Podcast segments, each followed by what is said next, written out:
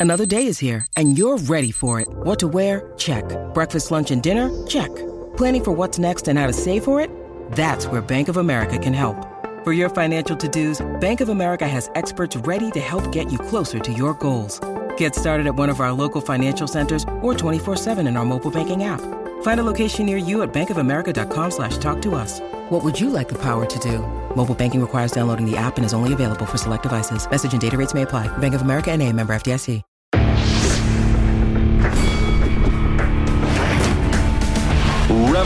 Reveille, donks. Look at us now, tip to tip. This is our life. This is our passion.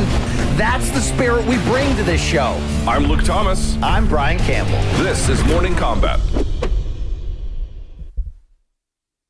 Hey, it's Monday, the 17th of October, 2022, and fuck your life. It's time for Morning Kombat. Hello, everyone. I am merely one half of your hosting duo. My name is Luke Thomas. I join you from the capital of Estados Unidos, right here in Washington, D.C., joined by my green drinking friend. He's got, he, what is he, the king of Connecticut? He's the, uh, what is it again? I'm, the, American Alpha, Luke. No, you. no, no. But it's like, I, what, what are you? He's from CT and he's got CTE. It's my friend Brian Campbell. Hi, Brian Campbell. How are you? Wow, wow. Luke, I'm happy to be back. It was a fun weekend of fights. Boxing was the main course this weekend. Watch it be an appetizer in today's show, though. But Luke, you know, it's just another manic Monday and kind of wish it was Sunday, you know, because uh, that's my fun day, right? Yeah. My I don't have to run day. Is that when your family leaves home and you watch pornography with the volume on? That's despicable. that is gross. I'm never there for you, MK. Okay, don't buy that. Don't buy those clothes anymore. Okay. hey, speaking, Luke. Speaking of MK relics, look at this prototype hoodie I found. They don't even sell this donk shit right here. No, all they don't. They had some early stuff. Some of it worked, some of it didn't. This is sort of middle of the road, but they do have good stuff. Morningkombat.store, not just for your, um, you know, pornography designs, but all kinds of good stuff actually is there. Hats and we have the trucker hat, the amateur director hat, I believe, Yeah, is great on new hat there right now. Great new hats. Yeah. BC, very quickly, did you have a good weekend? Mine was not so great, to be honest with you. Oh wow. Do you want to get into it here, Luke? Let me let me be your shoulder to cry on. Yeah, it wasn't that bad, but yesterday I had to. We I, I, we lucked out. My brother had and his wife. They're having a kid in January, so there was a baby shower I went to. That was fine. That was cool, actually. Tell your Um, brother congrats on the sex, right? Yeah. Yes, yes, that's right. He procreated. Uh, looks like. But um, what I was going to say was Saturday we went to like a couple of festivals out in town, and my daughter had meltdowns like all day Yeah. long. All day. Was it the equivalent of when you're like, Tukes, get back to the bed, you know, your bed, not ours. And then she's like, F off, mother. And then, you know, there we are. There we You are. know, here's what it was. Very quickly, she like you know, uh, this is obvious, but kids love to get their faces painted. They Yes. love it. So and we then they love the- smearing it with their hands like a minute Yes, after, yes, too. You know? Yes, they do. They that is absolutely correct. But we got in the line, and dude, they had two women who were doing it, but they weren't doing like you know when you get a face paint, it's usually just a little bit of part of the face. Takes Two five chicks at one time? well, not on one kid, but like I'm just saying, there was two women operating the the booth, and uh, instead they were doing the Dia de los Muertos, the whole thing. So they were going like all white, then black circles, and then all the designs. I timed it; it was 20 minutes a kid. So after like an hour and a half, we barely moved. I told my daughter, "We, we got to get out of here." And buddy, it was bloody Oh, murder boy. the rest of the day. Is that So- celebration exclusive to Mexico, Luke, or does it extend to Central and South America? It's a Mexican tradition. I mean, I think other nations kind of play with it a little bit, but it's Yeah. it's exclusively Mexican. Yeah. Okay. All right. Um, all right, on today's show, as BC indicated, we have a lot to get to, including a lot of boxing, some of which BC we may have oversold a little bit. We'll talk about that when we get there. We also have. I don't think we I don't think we sold Shields Marshall enough. That was yeah, right? Yeah, maybe maybe that one, but the the Wilder fight ended up being well. We'll talk about it here in just a minute. Hey, you got Plus- what you paid for, Luke. Okay, you think you think You they tell Peter. North to take a long time, right? It's whatever whatever happens, happens. All right. All right, very good. So we'll talk about that. Plus, we'll start with some UFC stuff. Thumbs up if you're watching on YouTube. Please hit subscribe if you're listening on your favorite podcast platform. Which, by the way, we should say apologies to the audience. Uh, there was a bit of a mishap in not We- getting Friday's audio up early enough. I don't think that'll be an the- issue today.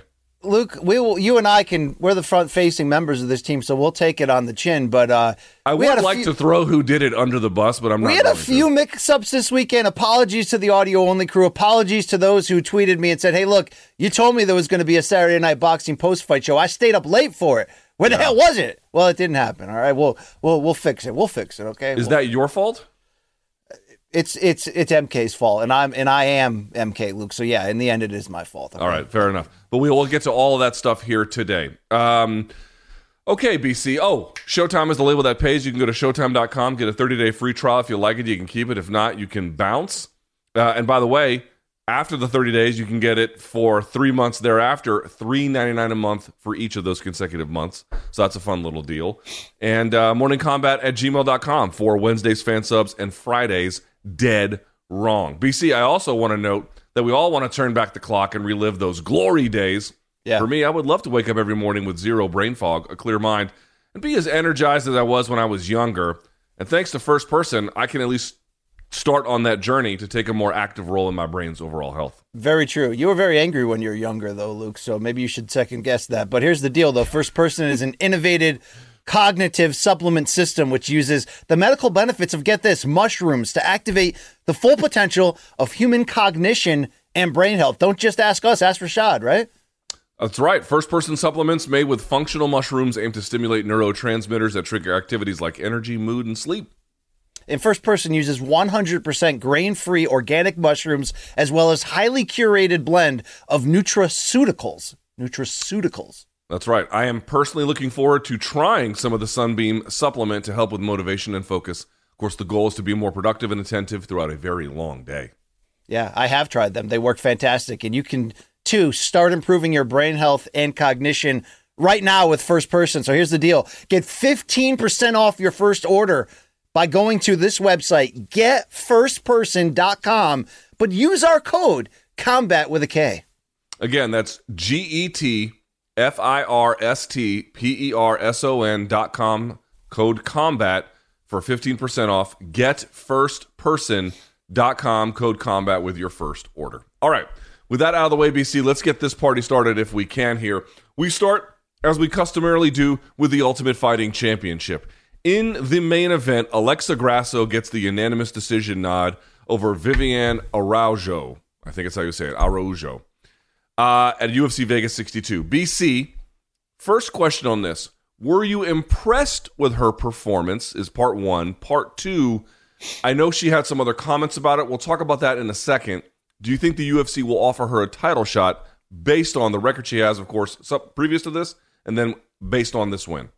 Look, this was a solid win by Alexa Grasso, and this played into kind of what I said ahead of time, handicapping it that she's coming on. She's progressing at a fast rate. She's either adding or rounding out her skills at a fairly rapid level. Now, 4 0 in this new division that, of course, we had questions about when her body forced her out of 115. Well, she's answering those questions. Was it spectacular? Was it kick your TV screen in in this five round main event opportunity? No. Not all wins have to be, but in using your question of is this enough? Should this be enough? To launch now to the title level, I, I think she's very close. I do think it's dependent upon that Katlyn Chookagian, Manon Fiorot fight. That what is this Saturday, Luke? Abu Dhabi? Is that true? Yes, correct. It, op- it should open the main card, but I'll double check. Because here's the deal.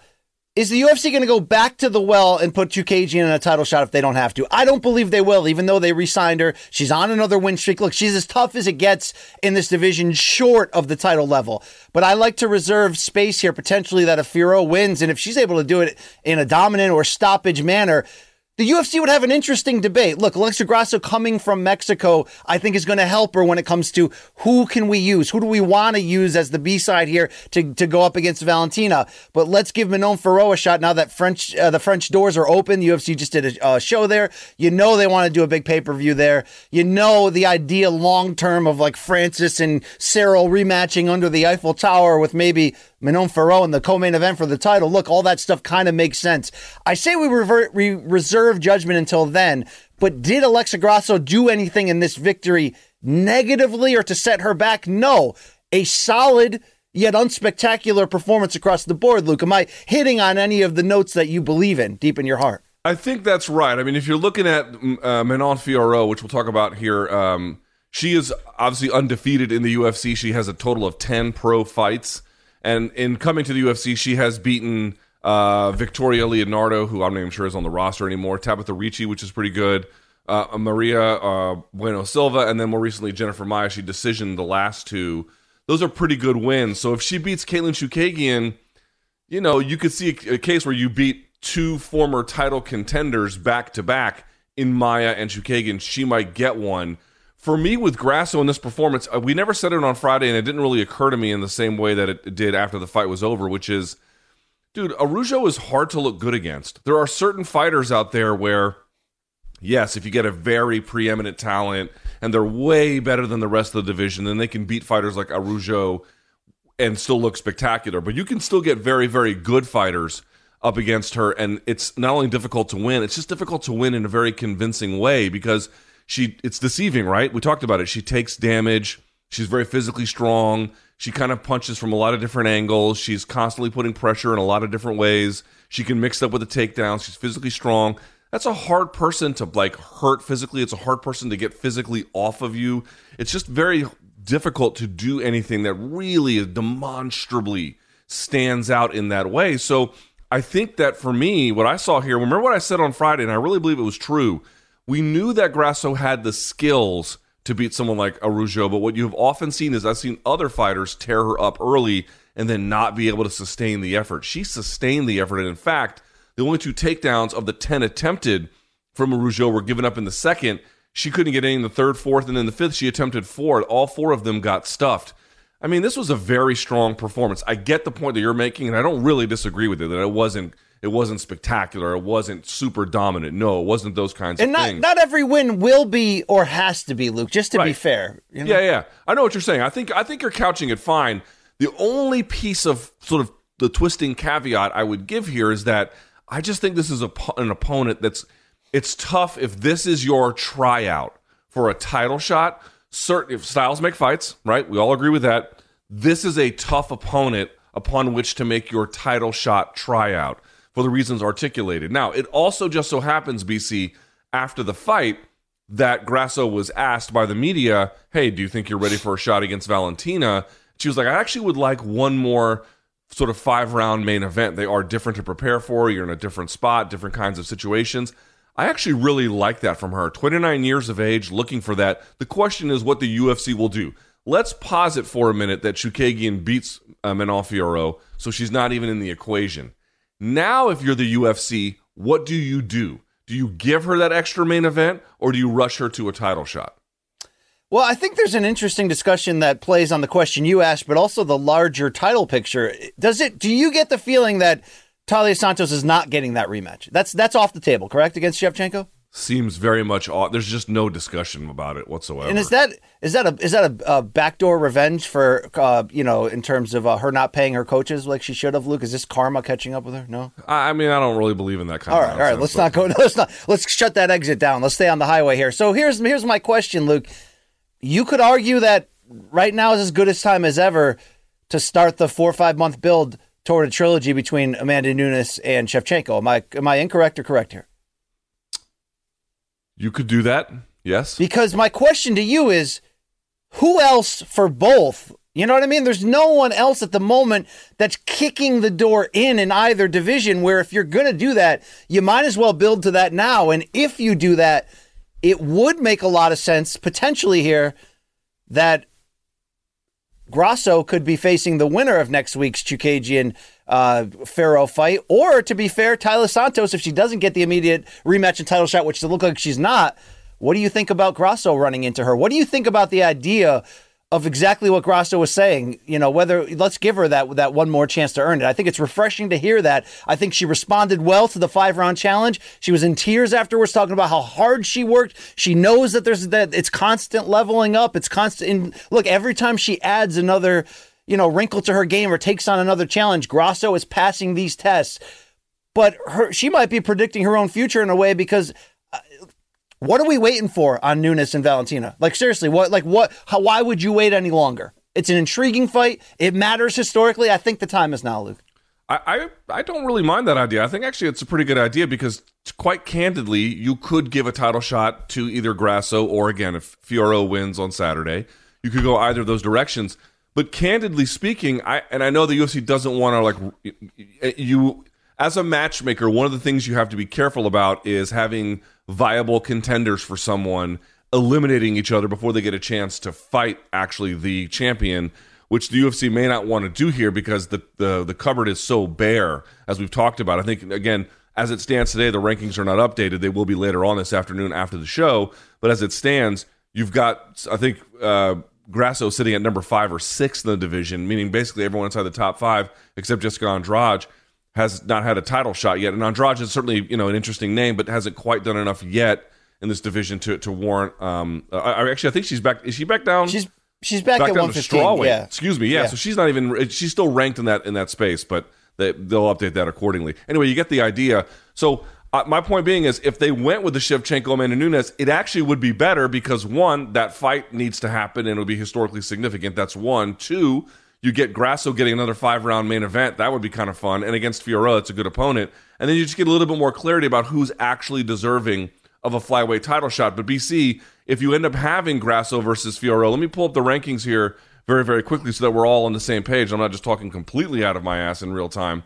Um, here's how it stands in that division right now. You you do have Santos sitting at two, but then it's Murphy, Andrade, Grasso at five, uh, Araujo at six, Fiorot at seven, Katlyn Chookagian sitting at one. Like, dude, you have to go literally to five and seven to get a title shot if if somehow both of those are eliminated right? Because one of them has to lose. So one gets a title shot one has to be eliminated. And then that person loses.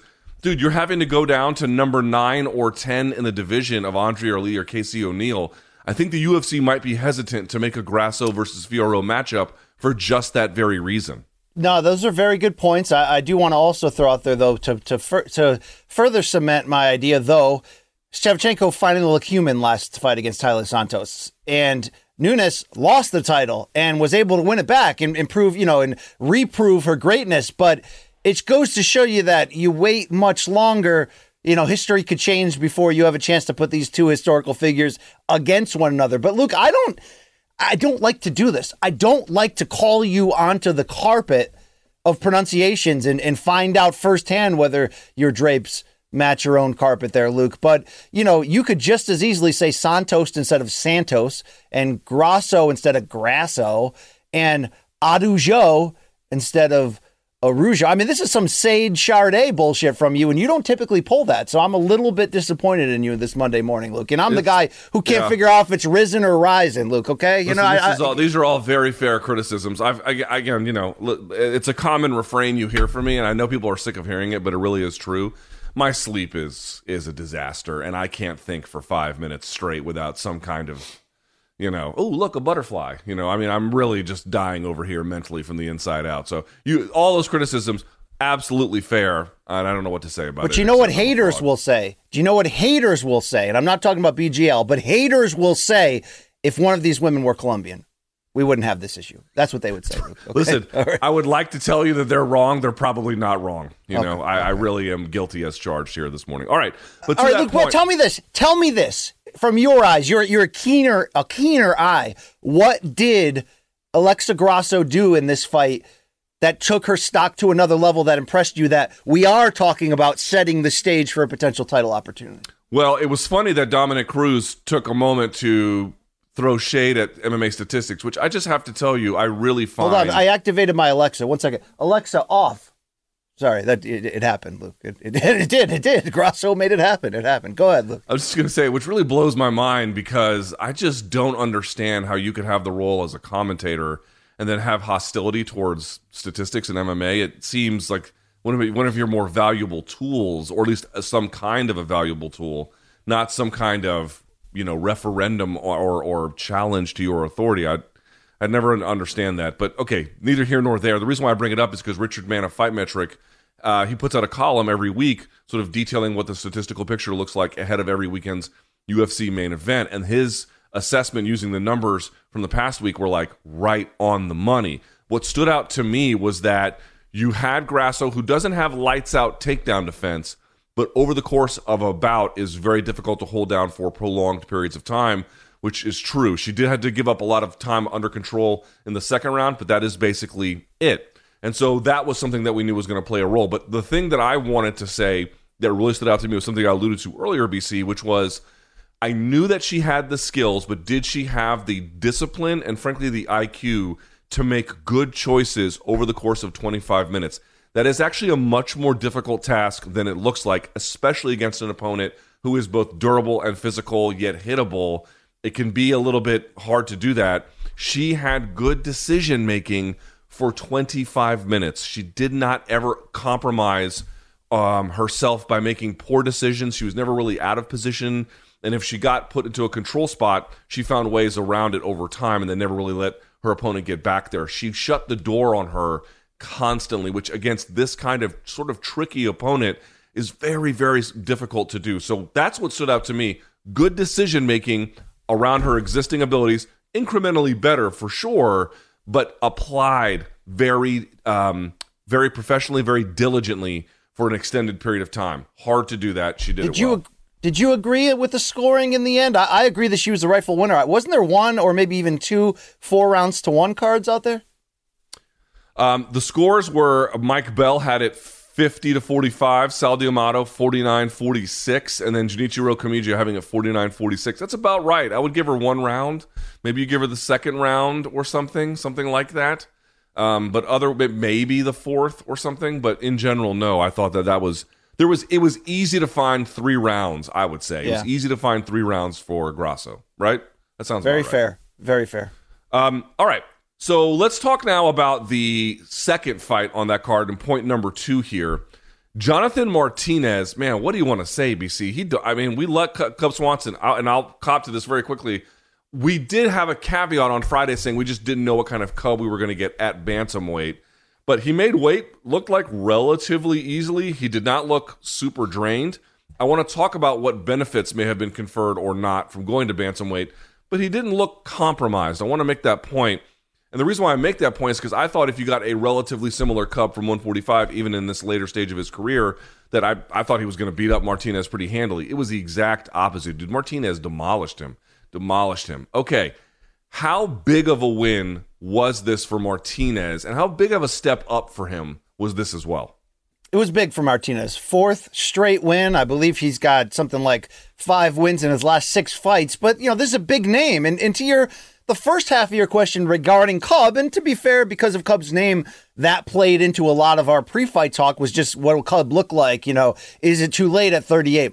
I think it's somewhat inconclusive regarding Cub, meaning I didn't see him physically compromised at this weight class. I just saw a hungry young fighter in the 26 year old Martinez come out, take control of the moment, let us know his name if we didn't beforehand afterwards and be destructive as shit in chopping this veteran warrior down one leg kick after another from the outside, from the inside, switching legs, just absolutely brutalizing him. That, yeah, at the end of the day, this is a step up big boy performance from Jonathan Martinez. And I think it's going to put him, his name on the map. You know, this division's so deep with up and comers, legends, guys in the midst of their prime. It's easy to get lost when you're not in that top 10. Uh, in terms of people talking about you. Uh, you know, this doesn't allow you to head, cut to the head of the class, but this gets your name known. People are going to be talking about him after this performance. So I got nothing bad to say about it, Luke. It was destructive. It was step up. It was confident. It was mature. And uh, damn, it was hard to watch by the end of it. I mean, he he kicked the shit out of him, Luke. Literally, he really did. I mean, with with Jesus, the the leg shots were punishing. I mean, look at these highlights this is this is really what sort of caught my attention about the whole thing. BC was that. Jesus, where do I start? I mean, I kind of have to start with Cub, unfortunately, because that's sort of where I had framed everything from the get go. I don't really know what he got out of this. you can make the argument that it's inconclusive. Fine. By the way, here I am drinking my Killer Cub mug and coffee. I, by the way, he's got the best, you know, athlete endorsed or made coffee, whatever you want to call it, that I've ever had. It's really, really good uh, from Colombia, by the way. Should be known. But the point I want to make was BC. Um, he he didn't look drained, but his he, this is what also okay. I'm trying to like put a few things here together. Two things really stood out to me about Cub. One was that he did not look drained, certainly, but on the other side, it almost looked like his style was not new enough for modern MMA. Did you see how many times he was throwing like big single strikes, trying to get in and then get out? And Martinez was basically, for the most part, either eating it or having none of it. But when he was eating it, he seemed quite durable. And in fact, he was the one dishing out the far worse punishment, which I thought was kind of interesting.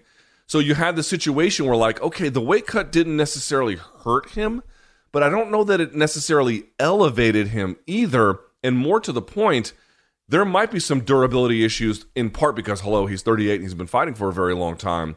But also on top of that, like going down to that weight class and depleting yourself against a guy who has offense in a lot of different phases, is well suited for the weight class, looked to be a little bit faster to me, and just had a bit more of a modern game.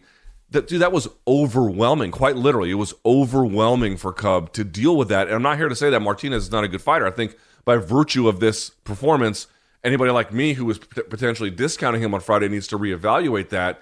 But I just go back to it. It's like I think this was a great win for Martinez because it showcased all the high notes of his game and, and all the different ways in which he can meaningfully score damaging offense, all the different phases, all the different ranges, and how much more modern his game is. On the other side, it was just a bit of a reflection for me on Cub, where like he's up, he's down, he's up, he's down in the win loss column. But the bantamweight cut, man, I don't. I it, it, if this is supposed to be the start of a new lease on life, I can buy Yeah. that. You know, one fight. On, last thing, I can buy that one fight isn't enough to make a strong determination. But the early the early reviews are not positive. Yeah, let me, well, let me put the, the, the term I use there in the proper context because people some, some, sometimes they miss what I'm really trying to say, Luke. Is that a me problem or a them problem? You know, in this case, I want to say this: if your expectations were that at 38, Cub Swanson is going to go to a new division that happens to be the deepest in the sport and maybe the deepest in history, and come through with a spectacular finished performance and announce himself as a new contender. Well, I never really firmly bought into that in the first place. So when I say the results for Cub here was kind of what was the word I said, Luke? Inconclusive. Uh, inconclusive. I was going to say inconsequential. Inconclusive is to the idea of whether long term is this the, the right move? Can he have success in this weight class? I think that's still inconclusive. The idea of him, and I know he's trying to talk himself up. Of course, he did this for a purpose to try to enter a new division, clean slate, use what he's got left in the tank. No, this didn't validate any of those those ideas of him now moving into the top ten. I mean, not only did he lost, he got stopped and somewhat brutally, to be fair, but inconclusive in the larger picture of does he have life left here? I think the question you asked is what did he gain from this?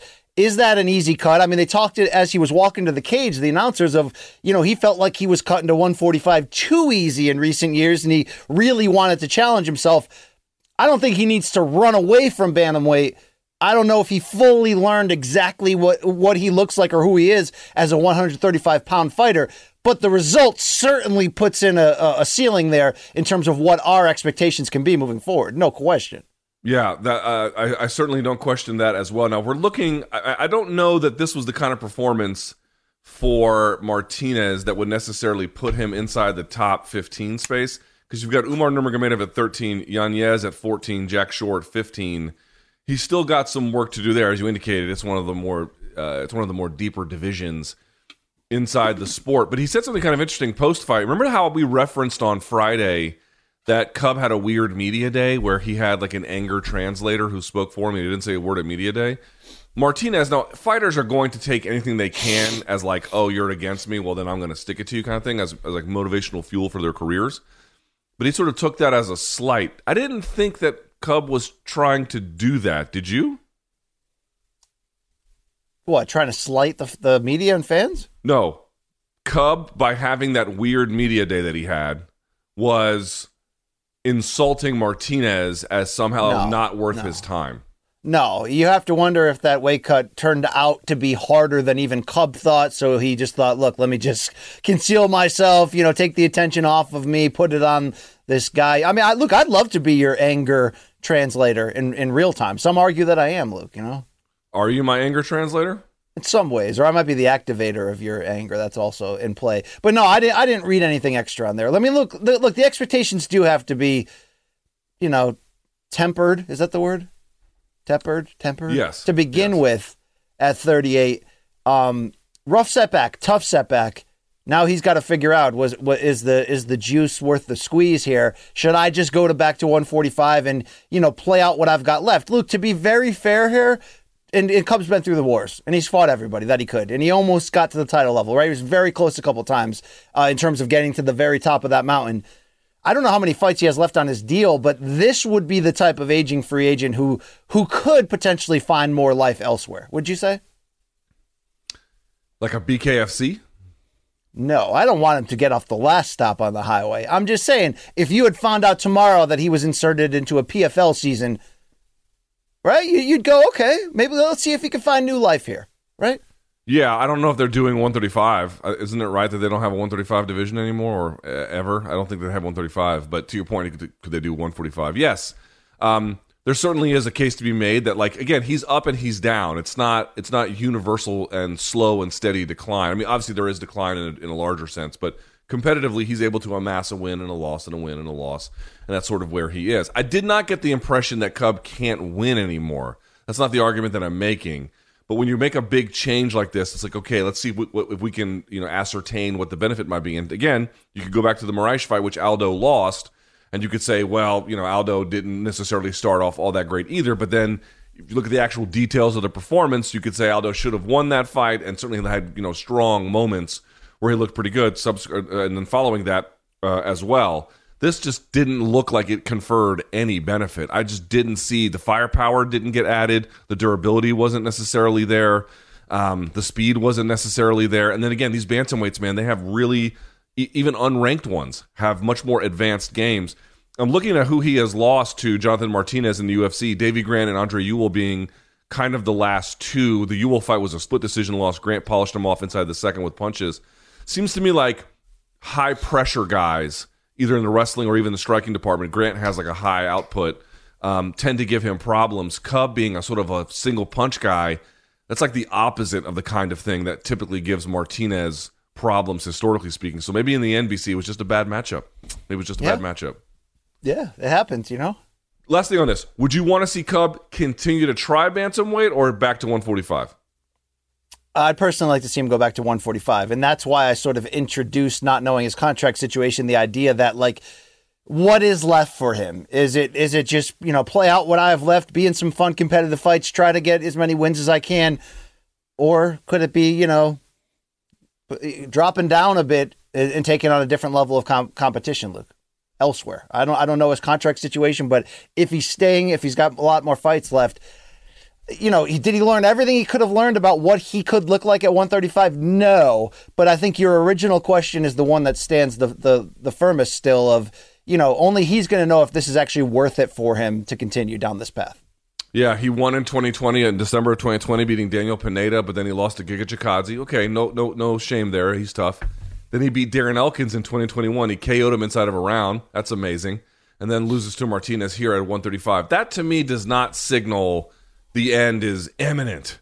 Uh, obviously, at 38, it probably is closer than it is um, than we might imagine in certain scenarios. But it doesn't mean that like oh he has to retire right away. I don't I don't think that's quite the case. But was not his not his night certainly on Saturday. All right, BC, let's talk about um, let's talk about the boxing side of things shall we? Now, I want to, I want, let's start with this one. Deontay Wilder.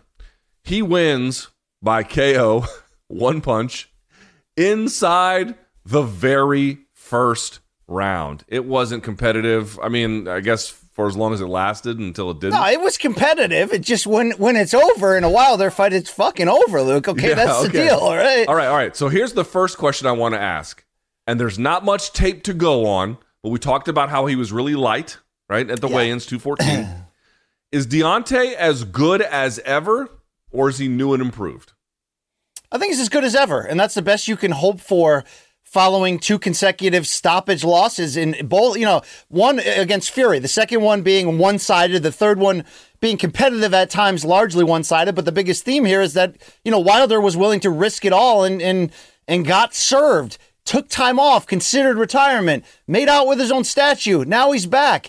Again, at the end of the day, did you get the, the bang for your buck if you paid 75 bucks for this? Well, that's, you got to debate that with yourself. You still got at the end of the day what you were looking for. Maybe not a full referendum on exactly where Deontay Wilder is physically, mentally, all that in terms of if we had seen him box eight to nine rounds, but he was in there with a guy his size who could punch and they've got history together and he only landed three total punches and needed just one with that perfect right hand counter from the corner to knock this man cold, ice cold. So I think in the totality of the build up to this fight and what we saw on fight night, he's as good as he ever was, Luke, because he's back in the type of shape. Well, he never fell out of the shape. The point was that he added 23, 24 pounds of bulk for the second and third Fury fight, which strategically not a bad idea. But when he's in this, you know, cruiserweight plus sort of bridgerweight area of 214, 215, he is dangerous as F we already know he has certain sublime superpowers in terms of his intangibles, not just the power, his his gas tank, his ability to stay poised even if he's losing on the cards and still deliver the boom. I think if you take his interviews as a whole, the way he looked and acted here physically in this very very very short window of footage, not only is he back, Luke, I'm not sure he's not going to win another heavyweight title before it's mm. all said and done. He's only he's 36. Yes, he'll be 37 soon, but that's extremely young. Has he taken a fair amount of damage of late? Of course, yes. That is also to be expected at heavyweight. But he has the great equalizer that I'm sorry, on paper, unless you're Tyson Fury or Alexander Usyk, and these are two heavyweights, by the way, who are all time heavyweights, we're finding out. Seriously. Both need to add a few more names, but both have the type of skills and ability that you don't see at heavyweight now, then, you know, in, in general, especially now. But short of those guys, and Wilder could knock out either of those guys at any given point. I don't know if if there's another heavyweight that can go 12 full rounds with him. I don't. Would I like to see him against Andy Ruiz or eventually against Anthony Joshua or against anyone? Yes. Dillian Whyte. I mean, I want to see Wilder against everybody because this is what he delivers. But one thing, a couple things are true at the same time. One, he's never going to be the boxer in terms of pure ability and technique that's going to win you over or make you not potentially criticize him. But he's also never going to be dull. And he's also never going to be out of a fight because he's so strong, so athletic. He's so poised, and he never gets enough credit for that. This was uh, the, the full boom. He's back. And I think, Luke, he's back in a very big way because the only fights we're talking about now are the, you know, pay per view blockbuster world title ver- variety, maybe separate from Andy Ruiz, who at least is a former champion in the same promotional stable as him. This is as good as it gets for Wilder. He's back, and I think he's back in a big way. Luke, what what can you pick apart from this negative? Nothing.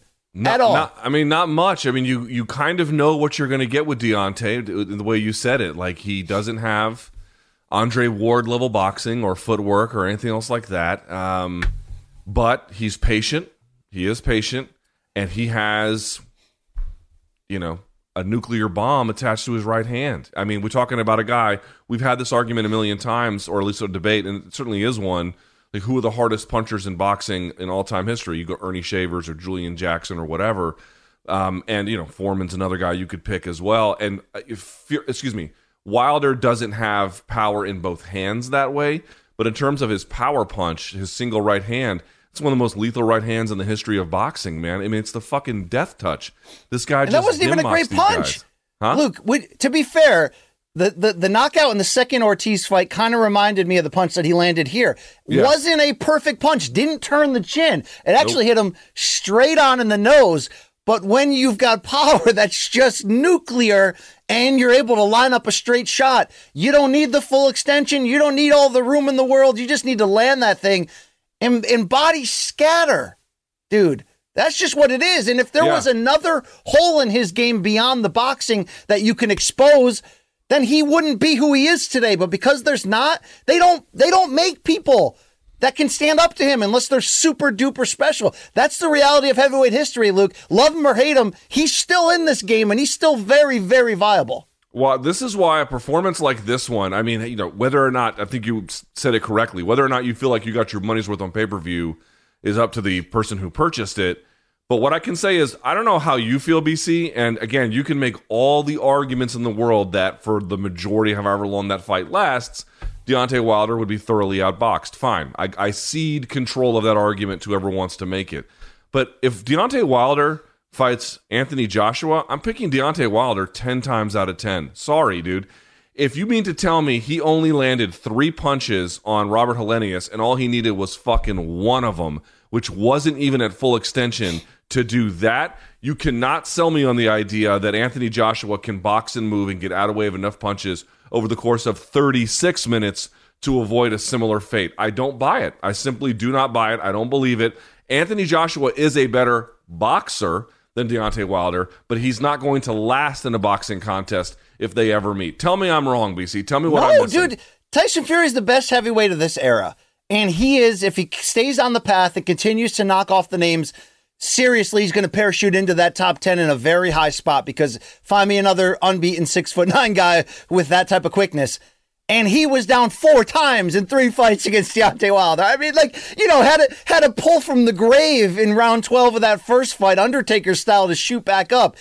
Uh, we're going to talk about him. Maybe the time is now in terms of what's next for Wilder.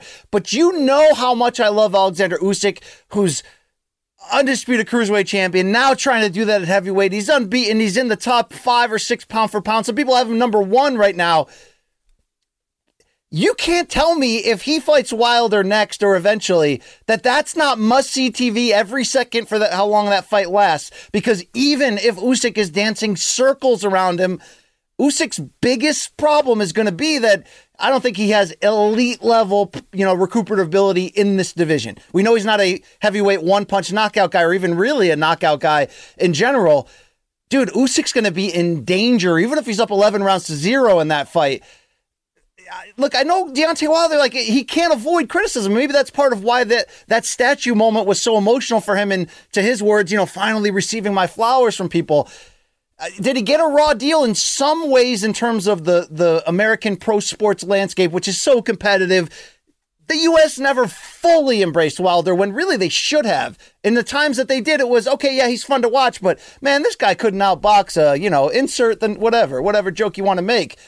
It doesn't matter. It really doesn't matter. I mean, Luke, if I asked, if I told you that he's fighting Usyk in six months, you can't be confident for any single moment of that fight if you're Usyk. They don't have punchers like this throughout history. There's a reason why this guy Wilder's got 10 title defenses, which is fifth best all time. And, and you know, who has he not finished? Okay, Stiverne in the first title fight he had because he broke his right hand, but he still won it. And Tyson Fury. That's it. Everybody yeah. else ends and up looking at up at the lights. rematch too. What happened in the Stiverne rematch? He went to the land of wind and ghosts quickly. Yes. Yeah, dude. Wilder is Wilder is. Um, by the way, like I don't know what would be more American than getting a late start, not being good at the fundamentals, but having so much power that it just overwhelms your foes. That's a very American way to fight. I if I do say so myself. But truthfully, I think you're right. I mean, whether it's Andy Ruiz, whether it's Alexander Usyk, whether it's Anthony Joshua or whoever they find for, to face this guy. Joe Joyce. How about that? Joe Joyce, Joe whoever. At any point in time, and yes, those guys could put Fury, excuse me, those guys could put Wilder away because he had, does have some vulnerabilities. We saw Tyson Fury in the subsequent fights from the first one take the fight to Wilder and then get him away early. But of course, he had to court danger and everything else to do that. I'm only pointing out he's also six nine, bro. He's also six foot he's nine. also six nine. I understand. I'm simply pointing out, you know, we can't ignore Wilder's vulnerabilities by virtue of his power. But the story, the story is, if you look at the history of Deontay Wilder's career, the story is really not the vulnerabilities. The story is people can't get out of the way of thunder and lightning. It's just too difficult to do unless, as you articulated quite correctly, BC, you're a six foot nine freak Tyson Fury who's just godlike level abilities. Short of that, the Reaper is coming. He is coming for you, and that power is so destructive. He needs just that much of it to do unbelievable shit. It's it's pretty impressive. What do you say to people that go, "Ah, oh, this played up to the least"?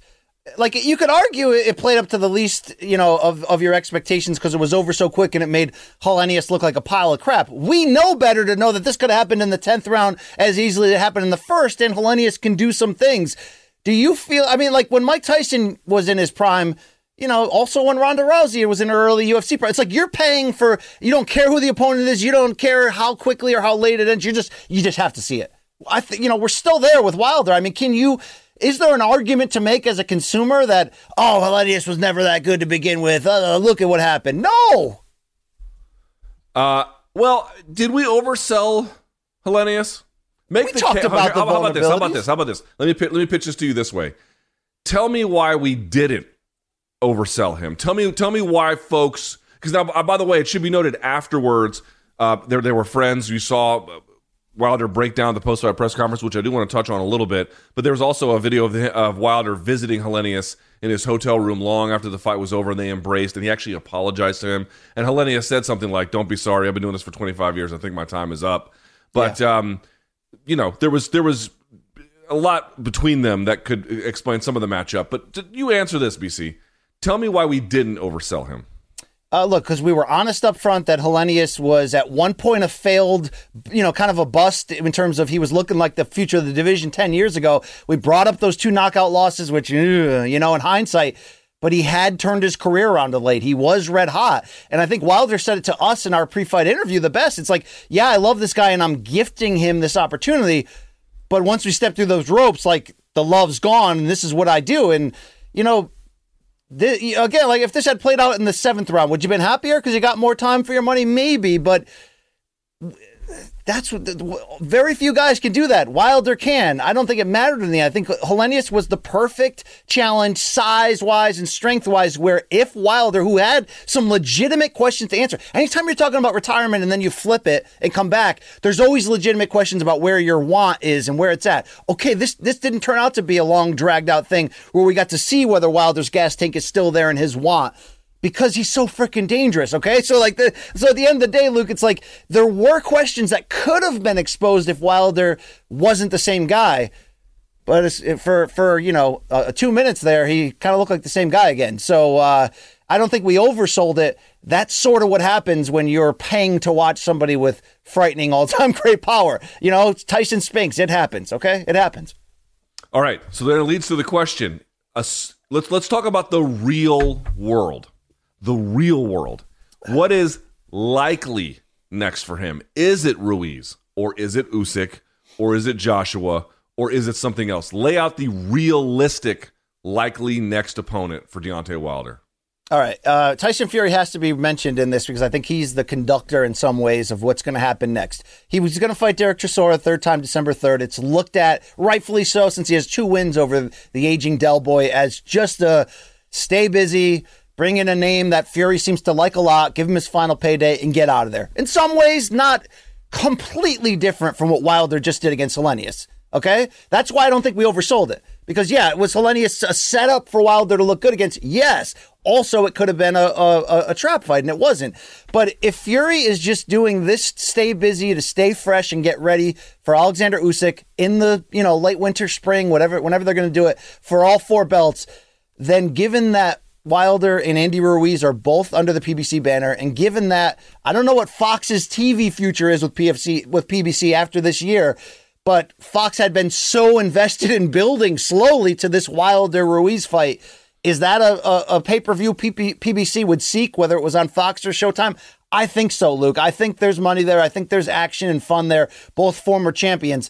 Uh, I think it would take Tyson Fury purposely delaying or or outright saying I don't want this Usyk fight, which again would cause another whole you know debate and talk.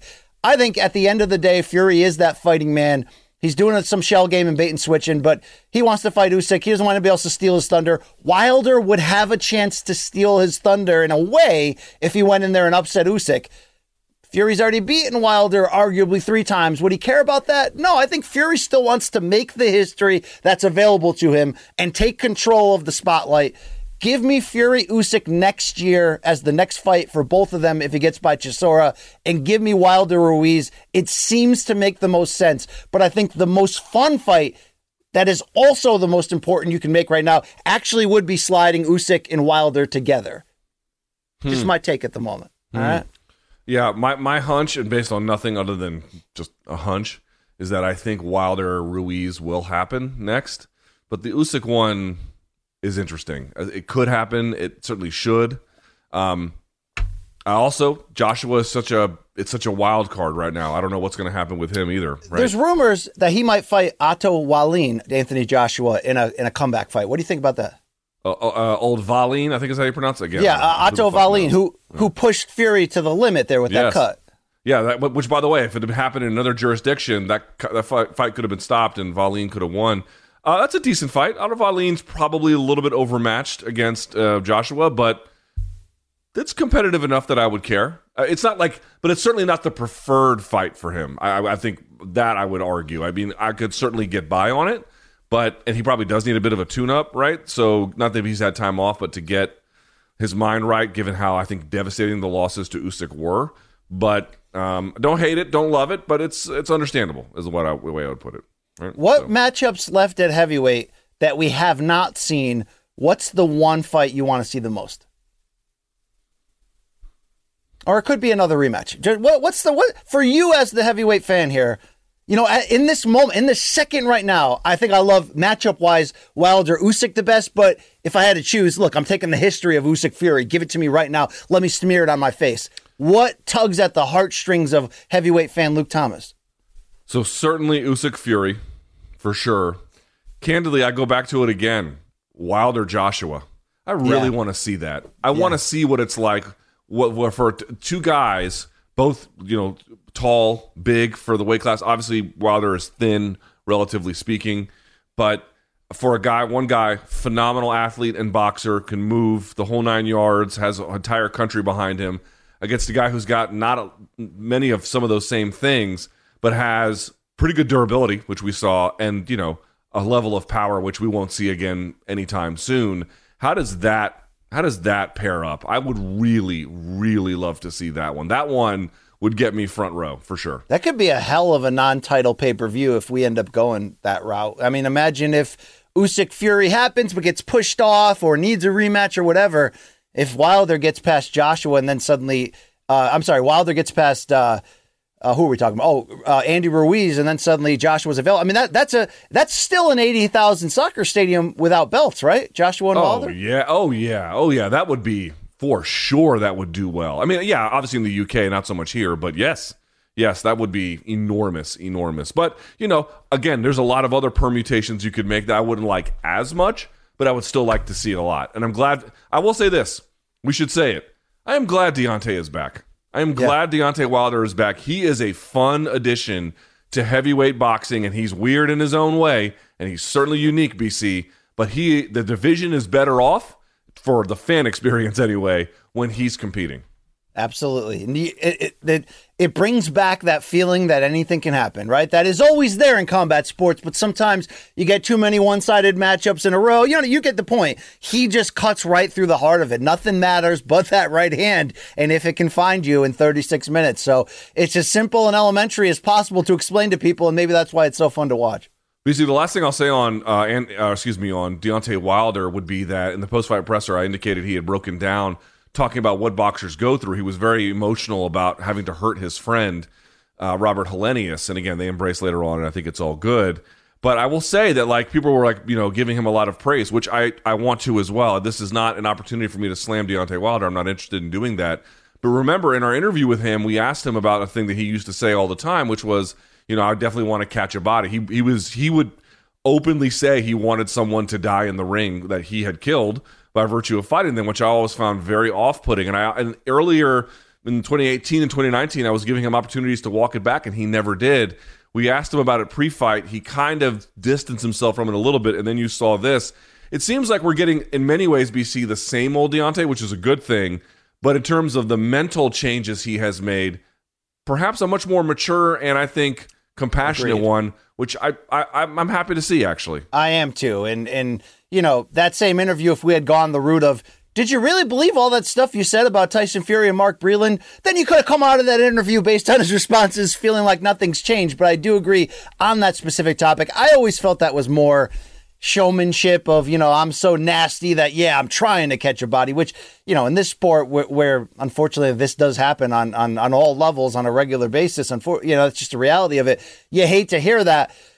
But look, there's also a lot of stuff said in boxing and MMA that we wouldn't accept elsewhere that we do because it, it is the fight game. So I never harp too much on it, but I, I do feel he's mature. I feel like, look, and anyone that goes through things on a very public level, which he has, you know, you have to you either come out of that for the better or the worse. It is great to see him seemingly have his head on straight in the right spot uh, as he continues his career. He says he wants three years more. Well, there's plenty of fun matchups that we could fill for those three years. So let's see. Yeah, knock on wood. Let's hope we get the a full three. All right.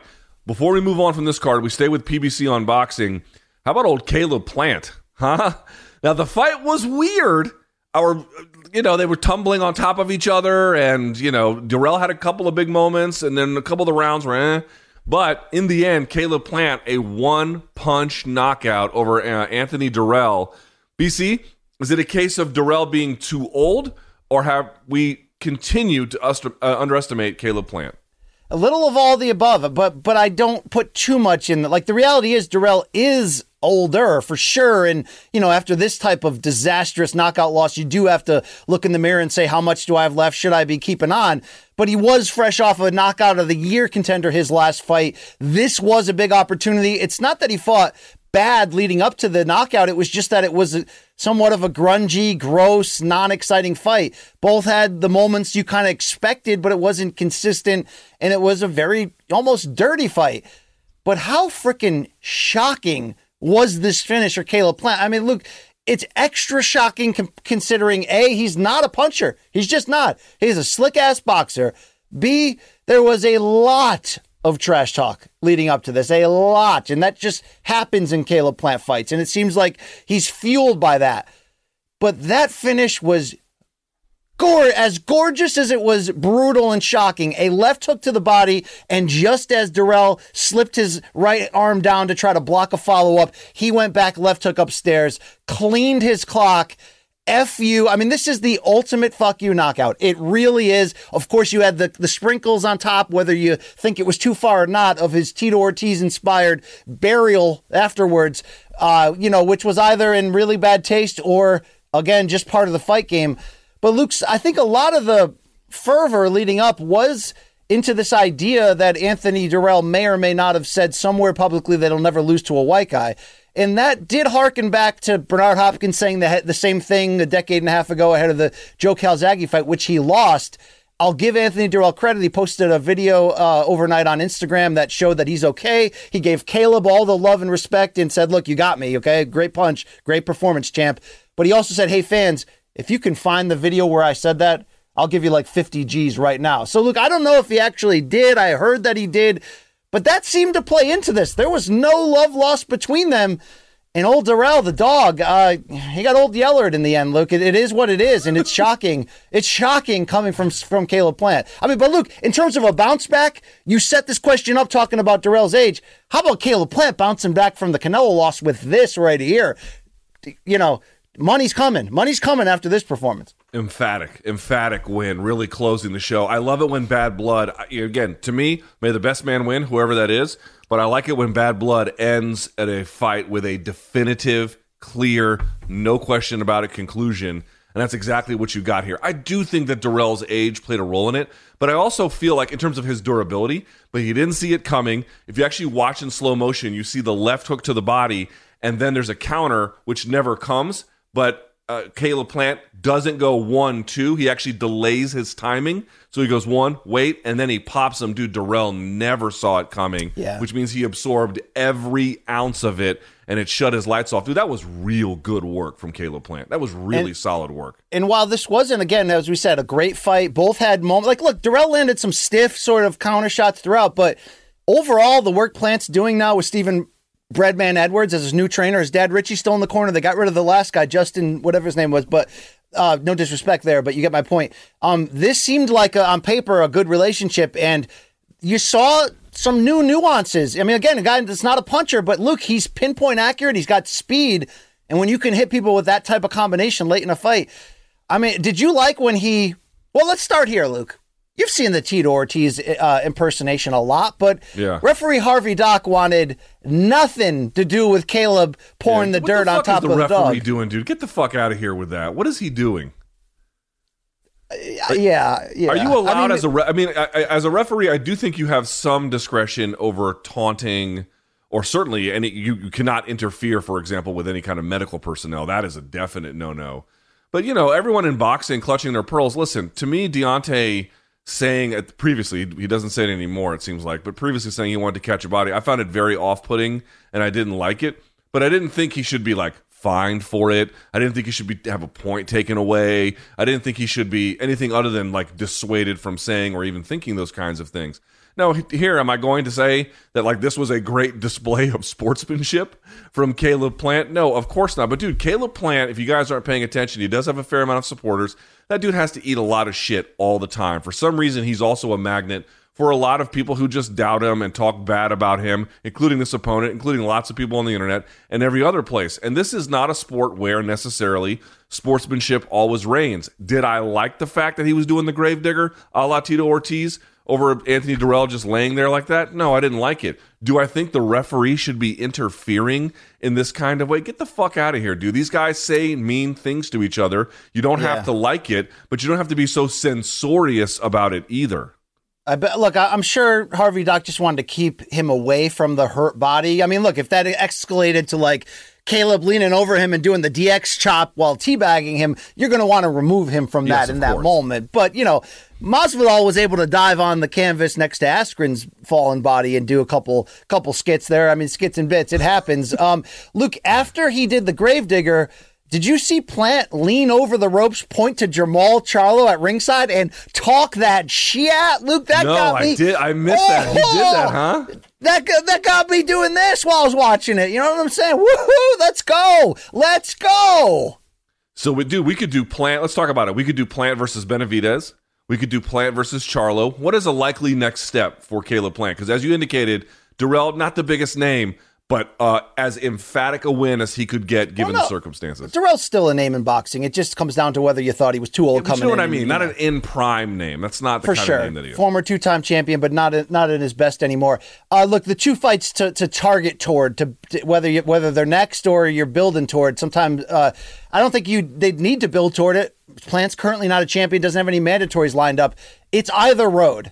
And and let's hope the winners at, face each other after that. But it's either let's go the direction of Benavidez, which is a tougher fight on paper for Caleb Plant than Jermall Charlo, who would be moving up in weight. But also there is a you thought the build up for Dirrell versus Plant was rough, dude. Plant hates the Benavidez brothers and father uh, way more. In fact, you go on YouTube after the show and type up their history, you'll see them almost get into brawls inside of gyms. A lot of trash talk going on back and forth. But uh, you know, how about Jermall Jermall Charlo, who Luke is coming off not a great performance, although we found out afterwards that the guy he fought, Juan Macias Montiel, is just a, I mean, a mule, a bull, whatever you want to call him. Not easy to handle that guy, although Carlos Adames did. Uh, Carlos Adames wants Jermall Charlo. Charlo had been out for a bit with an injury. He was supposed to fight uh, Maciej Sulecki. It didn't happen. If he's going to go up to 68, Luke, the time might be now. You know, the time might be now. And him versus Caleb Plant would be a hell of a fight. But sometimes people covet belts or you know whatever more. I mean, look, everyone's in the same stable. PBC, let's make it happen. I don't, I don't doubt that we're going to see it, but this has just got to get you excited for the future.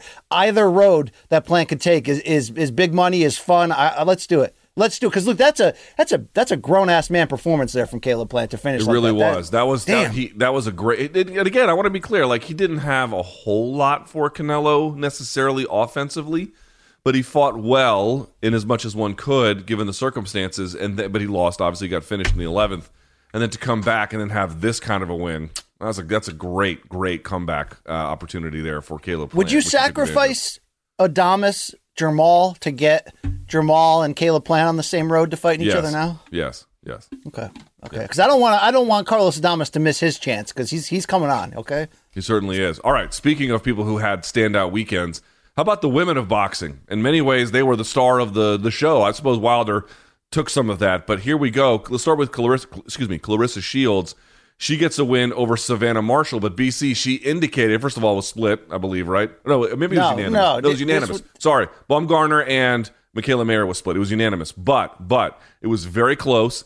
And Shields said afterwards that was the toughest fight of her career. What did she prove with this victory? Everything.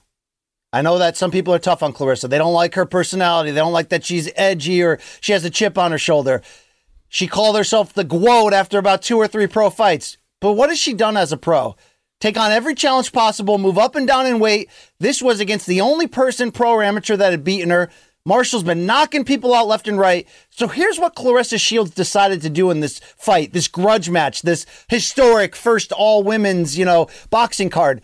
Not boxed from the outside, not, you know, not feather fist. She stood in the lion's den against a bigger puncher, took some heavy shots, including that straight right hand in round two from Marshall. That if Shields was going to have a problem with her power, it was going to be on that shot.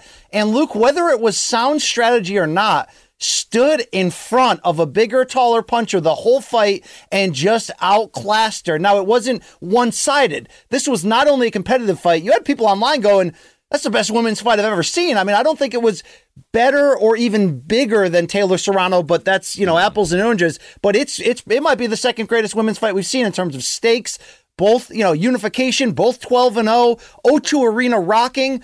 And Luke, Claressa Shields won the weekend. I- am not lying. She stood at the strength of her opponent. And let's give Savannah Marshall some credit. She had Peter Fury in her corner, the uncle, of course, of Tyson and Hughie Fury, the cousin, the former heavyweight contender, or maybe still in the corner. And I like the wrinkles she, Savannah Marshall has added to her game. She's able to use stance switching and shoulder movement to get off shots mm-hmm. from weird ankles. But Shields was just better in those angles and she didn't back away from the danger. She went toward it. No, at the end of the day, with two minute rounds and 10 round fights in the current women's game, Claressa Shield is not a knockout puncher. But she's also not boring. She's not safe. She went in there. I love the sportsmanship between them afterwards, where Savannah said she is the greatest of all time. And Luke, I think we really have to have this discussion. I mean, not maybe not a permanent discussion, but as much as we may get annoyed by the marketing of this GWOAT thing, greatest woman of all time, Claressa Shields has two Olympic gold medals. She has 13 pro fights.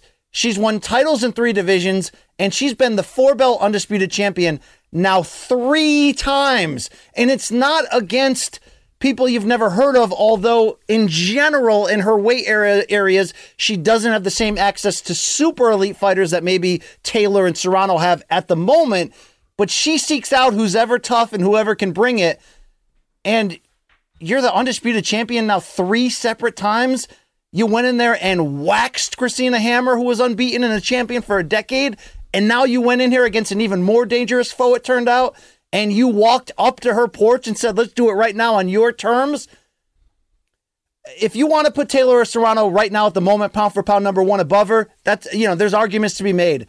But Claressa Shields is the best fighter in the world right now in women's boxing, in my opinion. And I actually don't think she's that far from this idea of GWOAT becoming an actual reality because there, there's not an ounce of smoke that she's not chasing down to try to get at this moment. How the hell can you watch this fight, which was exciting as heck, and not come away twice as impressed as you were about Claressa Shields in the beginning? Yeah, the only knock, seriously, and I think I mean this, the only knock on her game is she just doesn't have the power. That really is the limiting factor in in what she offers. But to your point, dude, she is courageous in there. Now, I didn't love some of the tactical t- uh, points in time where Marshall was backing her up and she was either against the ropes for too long or a couple times in the corner. But even then, she was finding shots to roll and then sneak in uppercuts or, you know, fire back and not let Marshall really take too much advantage of it. And in general, the strategy of tr- trying to push into Marshall so she could kind of, in the words of Timothy Bradley, smother some of that power. Dude, that's not easy to do. That is very difficult. And she pulled it off even while having sort of a power disadvantage. And by the way, Marshall just looked a lot bigger than her, too, by the way. Like, Marshall looked like she was in a different weight class when they were finally there competing. Dude, I, I will give Claressa Shields all the credit in the world. She dares to be great. And I'm not going to say she's limited. She's a very talented boxer, but she doesn't rely on, you know, the kinds of things that, for example, Deontay Wilder is able to. I don't, I don't begrudge him that either. But, um, you know, she just gets it done with skill, daring, and it seems like an incredible amount of determination. Where it puts her, BC, in the larger questions you're asking about greatest women of all time, currently pound for pound best, I don't really know. I don't have a clear sense of it. But this was, as she indicated, the toughest fight of her career. You could see she had to really dig deep to do what she wanted to do. And in the end, she did it with a very hard game plan to pull off. I think that was the part that was interesting to me. She wasn't jabbing and moving. She was going into the power, not away from it. That is highly commendable. She won every statistical category in this fight, according to CompuBox. But I think what stood out to me was again against a bigger puncher, she landed 40% of her power shots. And Luke, you had people even like Ishe Smith, former world champion, on Twitter going, Find me another fighter, male or female, that's a better combination puncher than Claressa Shields. And mm. you know, while that does seem like a like a a, a large statement, her her she is so sharp. I mean, you know, for for not having the power in a one punch variety, her shots are so crisp, on the money, shortest distance, and when she's able to to duck and come in and out and throw show you those angles and throw combinations, man, there, there are very few in this game who look exactly like that. She and look at that corner at the moment right now, right? I mean, she's just it's just John David Jackson's in there. Uh, I mean, there there's there's she she's she's only getting better, and she's only 27. She flirted with MMA, had you know, uh, she had okay success for for day one, just walking over into it. But uh, I think she's going to walk away as the GOAT. I really do. And if this ends up being her toughest performance, she she passed this test with flying colors. Got a little honor, but that's expected at this level. Uh, I got a lot of respect for what T Rex did. Is that what? Does she still go by that name? No, right? No, I think it's GOAT now. In fact, that's how they announced it when they announced the decision. BC would you like to see her continuing to try MMA? Yes and no. Do I think it's the best use of her time and talents given how far ahead she is in boxing to the others short of that punching power as we mentioned? No. But it is I mean tell me you you're you're more the pure MMA guy than me. I find her MMA fights fascinating. Uh, not only in the in the in the daring nature of them, but the way that she tries to compensate for for you know lack of true skills with just dogged determination. I think it's fun to watch if matched uh, soberly. Yeah, like even in MMA when she is in bad positions, she doesn't. She fights courageously there as well. Like she fights with determination to problem solve here and here. The way sort of to borrow from Caleb Plant in that way she she's overmatched sometimes against a grappler, for example, but she doesn't like you always imagine a boxer being trying to be too safe. Like for example, look at the way we had Demetrious Johnson. I wasn't there for it when you guys had him for Room Service Diaries when it was you and Chuck, and he talked about how Rodtang came out in the first round when it was striking, and he was just you know all gusto, and the second round was a totally different ball game. Like Shields, same energy, same energy no matter whether she is the favorite, whether it's boxing, whether she's the underdog, whether it's MMA, she fights with the same kind of courageousness everywhere. My answer to the question about whether she should try it is you pointed out she's 27. I don't care which one she does, but she needs to pick one. And that's it. Because if she wants to keep going in boxing, I think she can. I think women's boxing is beginning to have something of a renaissance, a little bit, or whatever you want to call it. Um, there are opportunities for her in MMA, but I do not want to see her go back and forth and back and forth. That's fun as like a one or two time. Hey, I, I'll go and check this out. That's not that's not really pursuing sustained greatness. And I would just like her to pick one and then go do that.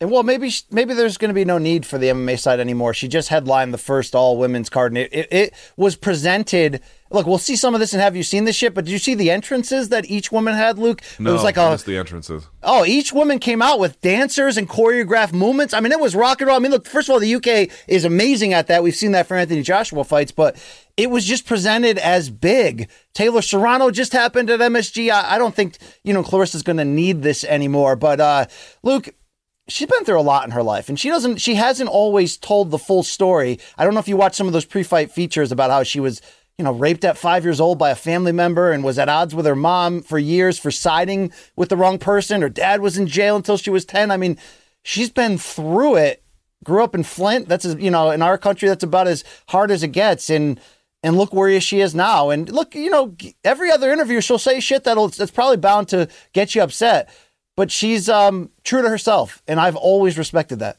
And then look at her now. I mean, this is this is greatness. We're watching it now.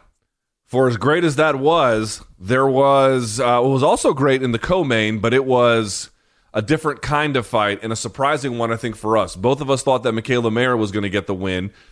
BC, you could maybe make a case that she did. I rewatched it today, and I feel like the judges got it right. Alycia Baumgardner gets the split decision win over Mikaela Mayer. So let me ask you first: Did the judges get it right? What can we say about Baumgardner's performance? I think the fight was a draw. That's how I had it. I mm. also tweeted out if you had it 6 4, six rounds to four in either direction, I would have been fine with that. There was one judge that had it, what, seven rounds to three for Mayer that, that a lot of people didn't really love. Yeah, but here's the deal at the end of the day. Um, was this fight fun to watch? To a degree, yes. I think both left a little on the table, though, meaning in the second half of this fight, when there was an opportunity potential. I know they were very evenly matched, so maybe that's part of it, but I felt like neither one seized the moment. And by the way, I love, I got a couple things to say here. Okay, first let's start with Tim Bradley. I I love who Tim Bradley is becoming fully as an announcer. He's honest. He tells the truth, whether it's against the you know against the sort of narrative of the network at the time. I will say ESPN's got things to fix regarding both of their fight cards, the Haney and this one, because of having announcers in different countries. That delay, Crystina Poncher, who was the female play-by-play uh, announcer for this uh, Shields and Baumgardner yeah, card, they kept like like us right now. They kept stepping on each other. It was awful and she was she was tweeting out during the fight that they've got a five second delay because Ward's doing it from his house, Bradley's doing it from his house, Kriegel's doing it from his house. That was clunky and it made this look amateur. Second, separate from that, I thought Tim Bradley kind of summed it up best, and I agree with him. It's like neither fighter. I don't want to say neither fighter deserved to win this. That's not what I'm saying. But I'm saying neither fighter left no doubt. So at the end of the mm. day, it is up to the judges. It's either a draw or one of them wins closely. But let's give Alycia Baumgardner credit for coming out with her hands on top. Something we didn't talk about leading into this fight, Lucas. She wasn't really supposed to be in this fight. She had upset Terry Harper and was somewhat an unknown and had leaped into that, you know, through the screen and that night on TV and, and made her statement. In some ways, she did that against Mayer here. Look, even though the better moments for Baumgardner came early, the fact that she was able to, in some ways, disarm Mikaela for long stretches by being so athletic and dangerous and finding a home for that looping right hand, which had some pop on it.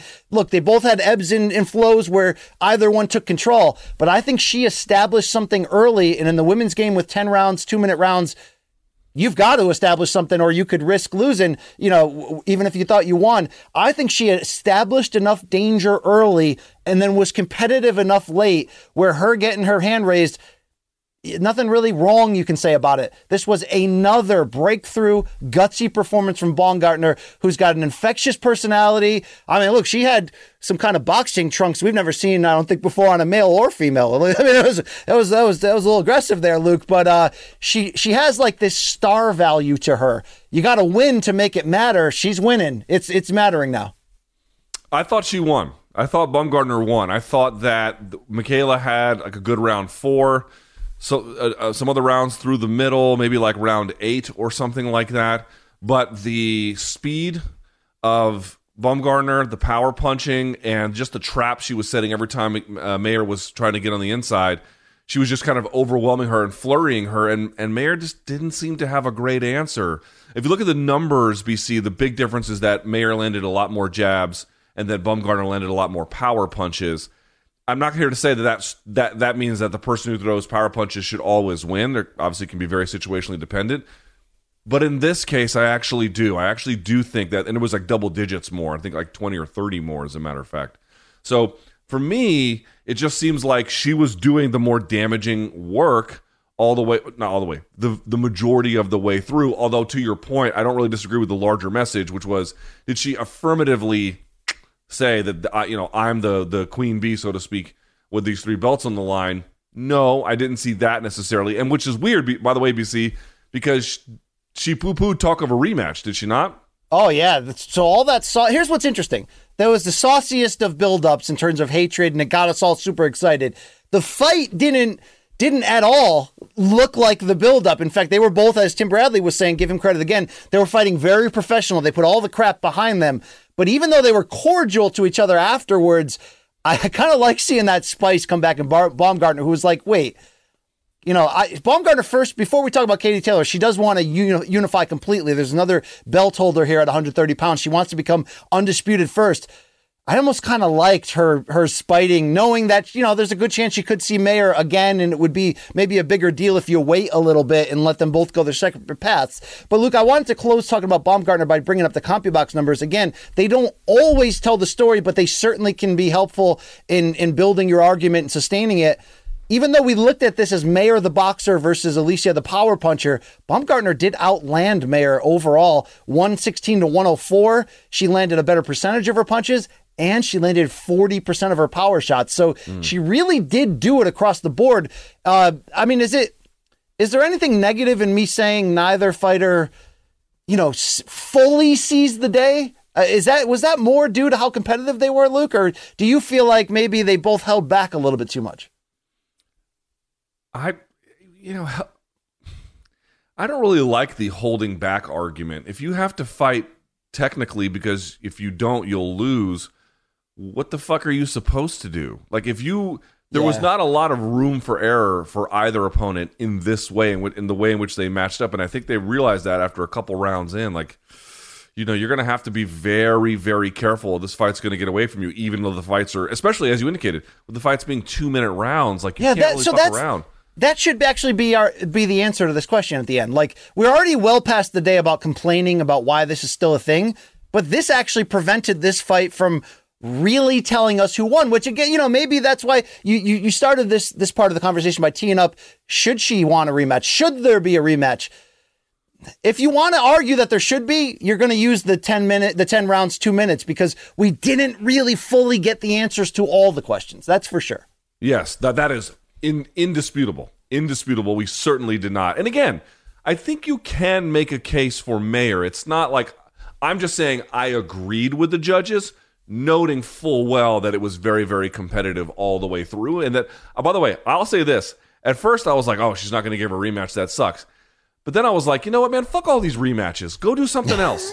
Go do something else. I, I agree. Like if you're if you guys are or if you ladies are exactly who you say you are, and certainly Baumgardner is is um, you know the preeminent talent in this weight class at the present moment. Mayer will find her down the line. Make it down the line. Do it a different yeah. time. I don't need to see it right now. Which, by the way, BC, leads me to point number five, if we can. Speaking well, I don't, of, hold on. Before you go there, Luke, give me 10 yeah. seconds of your time. Humor okay, okay, me with go this. Ahead. Go ahead, go ahead. Do either of these women, Mikaela Mayer or Alycia Baumgardner, if they move up to 135 and enter the Katie Taylor conversation, are they a threat to Katie Taylor or or Amanda Serrano? Uh, either one. Are they? Uh, you know, we consider Taylor Serrano along with Shields at a level above the others in the in the pound for pound. Although Seniesa Estrada, I'll give her my respect for sure. Do you think either of these fighters can give an aging? A Katie Taylor, I think it's like 36, right? Can She's they give her trouble? I'll say this. Gun to my head, I would not pick either of them over Katie Taylor. I would pick Katie Taylor to win. But I'd be interested in seeing them. I'd be because again, I thought I thought Mayer was going to win. I thought she was going to win somewhat comfortably. Nope, nope. Still, I, it would be weird of me to not give Katie Taylor the benefit of, the, more than just the benefit of the doubt, the confidence in her abilities and what she has shown. But I would like to see it. I would like to see it. Serrano, I actually think is a worse matchup for both of them. Um, you might be right. Enough. Isn't this crazy that Serrano's compiling belts right now at 126. These ladies were at 130. Taylor's at 135. We already know Serrano's won titles in almost every division that she can make weight for. Yep. You know, more decorated in some ways than even Manny Pacquiao. I mean, uh, that'll that'll probably never get her the respect it actually deserves. But like, she fought at 118, and then four months later fought at you know 135, and then six months later came back. To, I mean, she's like, this is I guess what you have to do if you want to be great. While the women's boxing side is this fledgling right now at the moment. I mean, they've got momentum. They're building. Right, we're we're getting we're getting we're getting to a better place to be fair than even the Laila Ali and Wolf Christy Martin era. era. That that era had you know some pay per view kind of attention grabbing stuff, but this era has better, more evolved fighters. What Serrano has done to get to get her greatness, it's remarkable. Seriously, I mean, it's stupid. I, I it's agree re- with that. Yeah, completely. All right, but speaking of just utterly unnecessary rematches, BC, I checked to see what was trending on YouTube in the United States. Now, again, people think that that will just naturally organize around your preferences. It does not. It is geo located so it's different for what's trending in the UK versus the United States. Think of it as top 40. Your top 40 chart here is not going to be the same as your top 40 chart there, but it's not individually changed. So I look at I looked at the uh, trending videos uh, of all the sports events, combat sports related over the weekend. There was a video for Wilder that trended. There was a video for Caleb Plant that trended, and I think there may have been one for Claressa Shields. There was nothing for Devin Haney, despite the fact that he ran over old George Kambosos better this time than he did the first time. BC, did we learn anything from this utterly unnecessary fight? We learned very little. Was it utterly unnecessary? Yes. This turned out to be the, the, the tax that Haney had to pay to gain control of his career, to move as a free agent from DAZN and Matchroom to ESPN and Top Rank because Kambosos was the power player coming off the Teofimo fight. We get it. He had to sign this. He's got one fight left on his top ranked deal now, but it's weird. We weren't excited about this fight at all. At some points, this fight was competing with fights on other cards. You had to have two screens up. And this was an even wider and almost in some, you know, on paper, easier win for Haney than this than this than their first meeting. And the scores were wide this time around. Yet this fight was way more fun to watch than the first one. Kambosos, uh, you know, was it effective for him to constantly switch stances and try all this wild shit? No. But I give him credit for saying, I got to do something different because if I try to box this guy, I'm getting handled. If I rush this guy recklessly, I'm probably getting knocked out. He did find an in between where he was able to get inside on Haney, at times land shots. Was it enough to make an imprint on the scorecards? No. Was it enough to make this rematch viable or necessary? No. But I do give him credit for saving face the best he could. He gave Haney the toughest fight he was physically capable of. Would you agree that was more entertaining than the first, or did you just poo poo this so badly you missed that, Luke? Because I almost missed it. I almost did. There, there are I, times I'm, you know. Yeah, I'll acknowledge it was a better fight than the first one, but the problem was like okay, the problem with that is that the first fight was boring as shit. Like Haney was just jabbing and clinching, and again, masterfully. Like I'm not saying like, oh, he was just you know phoning it in. He was not phoning it in, but he had a certain thing that was working for him, and he just wrote it out for the full 12 rounds. And Kambosos either didn't want to do more, or just elected not to, or just couldn't. Either way, and so the fight just ended up being what it was. So the fact that it was better than the first one is is true, but to me, like also just fucking irrelevant, man. Kambosos was just out of his depth, like majorly of out of his depth. Yes. And this was not a fight that should have happened or needed to happen.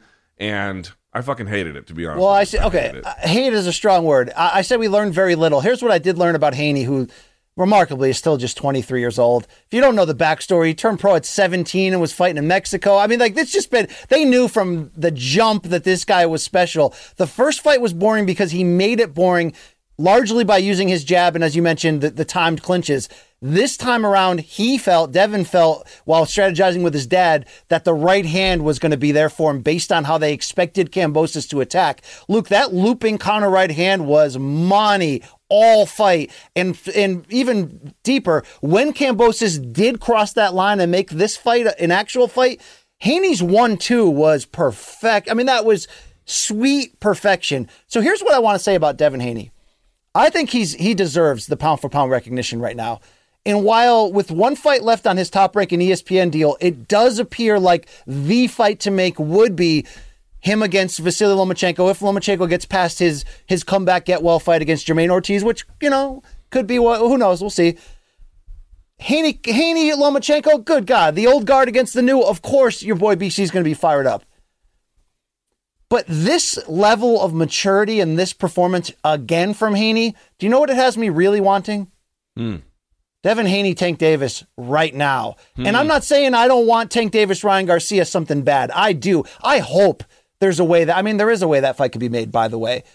I hope that, that we could get there. Knowing boxing business practices, probably not right now. We'll see what happens. But if we could put networks and promoters to the side for a second, which we rarely get to do in boxing. So shout out to the women, by the way, for making that happen, regardless of affiliation.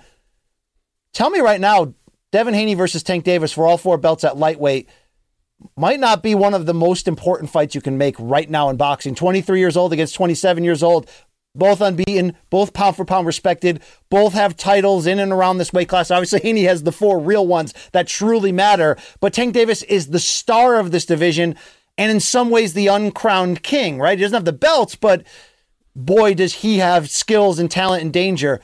These two against each other for the pure boxing fan might be as good as it gets right now. Luke, tell me, tell me I'm crazy. We want Spence Crawford. We want these wish list items. I think this just became even more than Lomachenko, Ryan Garcia, even more than my boy Shakur, who's going to have his stay, his say against all these guys. If if if you know if we get what we deserve in boxing tomorrow, Haney versus Tank, dude. I don't know what that fight looks like. I have no freaking idea. I, I I need to know. I need this. Give it to me. Yeah, I mean, I love the idea, but like, I don't take it seriously as a meaningful next step for I, or I should say, uh, an, a possible next step for either of them. No, it's no, no. Like they're not going to make that fight. They're not. I mean, look, look, look. To be fair, for for Tank versus Ryan Garcia to happen in the near future, it would involve people that don't want to work together to work together. Yes.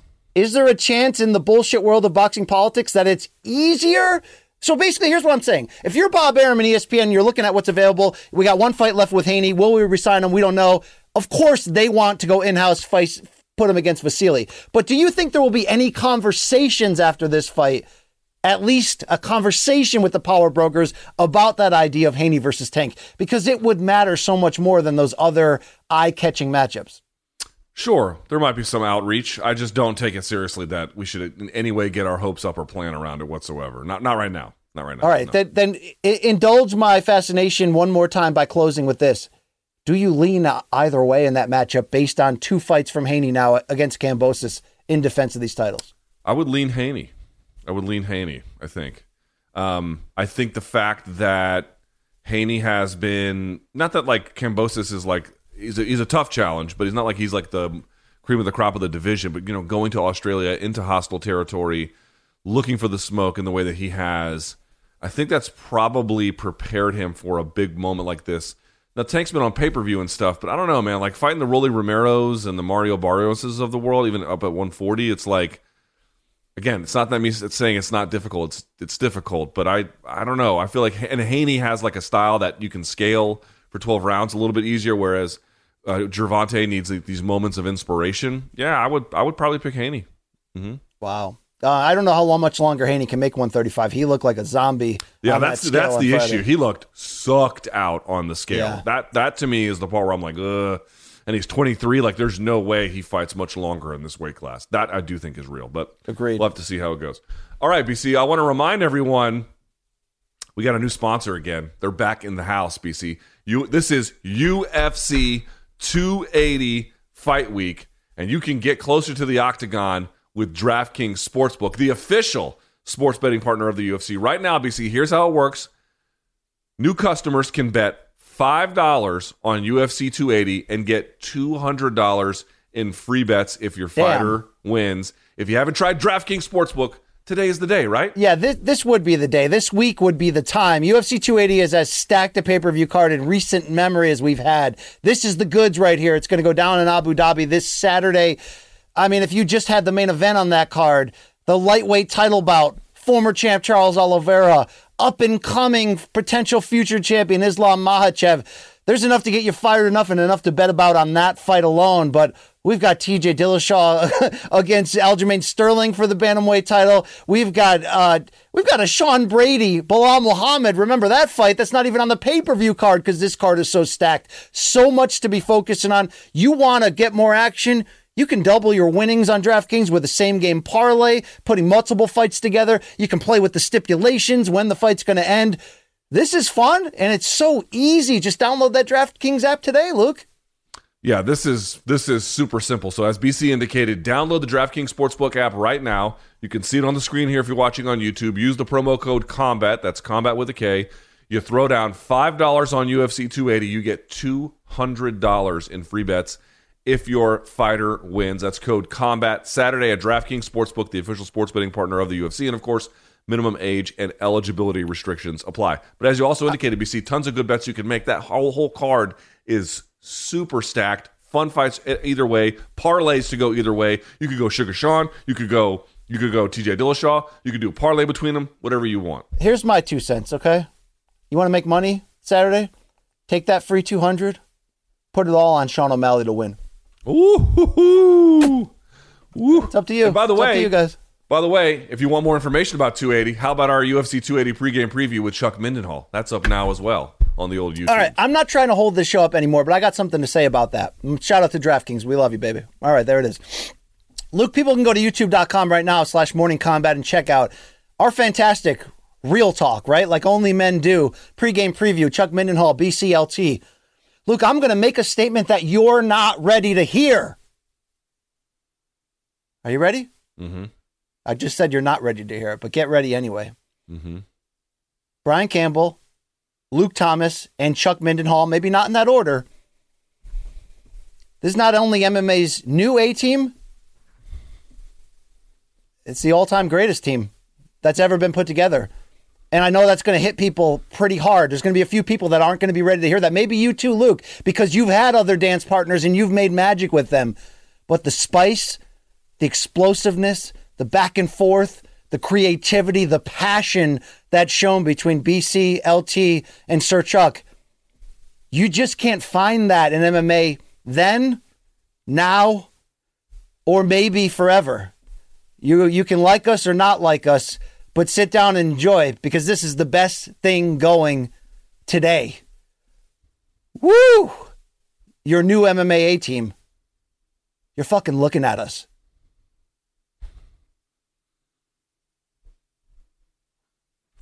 Okay.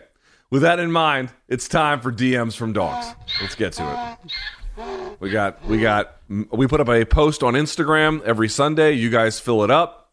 The producers pick the questions and then we answer them. All right, from Flannels and Jits. Is Islam versus Oliveira actually a better version of what Tony versus Habib could have been? Yeah, actually, there's a well. We, it's hard to say until we see the fight, but um, That's a great question, right? Even if it's not it- true, it is that's a great possible. Yes, it is possible that that could happen. Sure. Would you say that that main event is the fight you are most excited about on Saturday's loaded card, or is there another? It's the one I'm most excited about. Yeah, I, sometimes I try to be hipster about it and pick another fight on the card, but no, the main event is the crown jewel for sure. Aljo TJ is you. You could make the hipster argument. You could, right? That's a phenomenal fight. I wouldn't begrudge someone who went that way, but I just don't think that's as interesting as this one.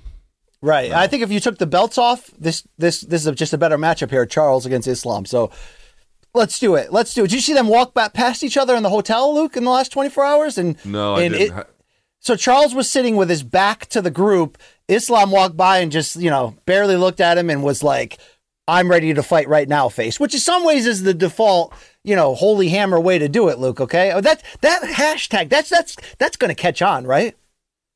I, I mean, holy hope not. hammer. Holy hammer. Could you imagine some MK merch with hashtag holy hammer across the chest? Yeah. All right. right over the crotch, you mean? Yeah, right over the Christian DeGarro spot, right? Yeah. Well, we, we're watching you. Shout out to that guy, okay? Yeah, indeed. Um, here's the thing: it could be better because Tony is wild and unorthodox in ways that Charles is not. Charles can be aggressive and offensive, but he's not as wild. And if you go back and you watch like the Kevin Lee fights, like all the different guard entries he has and the leg entanglements that he uses, he's got that in just a way that Tony doesn't. So for that reason, it could be better. But I don't know. We'll have to see. Is Islam going to be the dominant takedown, ground and pound force that Habib was, relatively speaking? I don't know what the answer to that is either. So obviously we didn't see any Tony versus Habib, but we would have had some idea that Habib would have it would have gone to the floor, and I do think Habib would have controlled him um, mostly. So we'll have to see how this one goes. We'll have to see. Yeah. I mean, right. just in comparison, Habib's probably better than Islam, but Charlie's probably better than Ferguson, right? That's right. That's correct. I think that's exactly well stated. Yes. All right. From Chekos nine seven five zero, worst name ever. Bella is training with Habib team. Do you think that's going to have any impact on the fight? It should be Sean Belal, Brady? bro. It should be Belal. If you they- Okay, well, we got the, the- okay, they fixed it, but on the one that I'm reading, it says Bella. I'm not doing a bit. It says Bella. I'm just reading it as it is. Do we think that's going to have any impact in the fight with Sean Brady? Thanks for the show. What do you think? Thank for the show. Okay, so what you're saying is that Belal Muhammad will have Habib in his corner. Yeah, I'm wondering what this looks like because if you're Belal Muhammad and you're looking at Sean Brady, the challenge is keeping your back off the canvas. This guy is an explosive, aggressive wrestler who forces middle-aged white guys to tat themselves up if they score big wins. Apparently, Luke. So yes, I am wondering to see how this time in this camp. Now, no, it's potentially one camp or or one fight with a guy in the corner. But look at the success Henry Cejudo has had as an example from joining an already established team ahead of a big fight.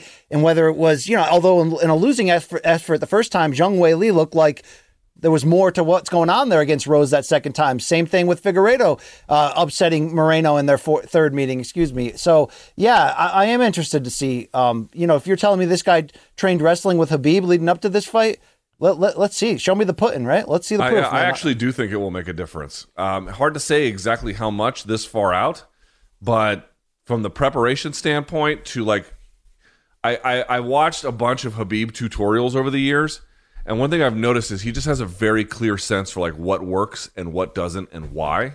And he yeah. makes sure guys just stick to the shit that works. Just do the high percentage stuff.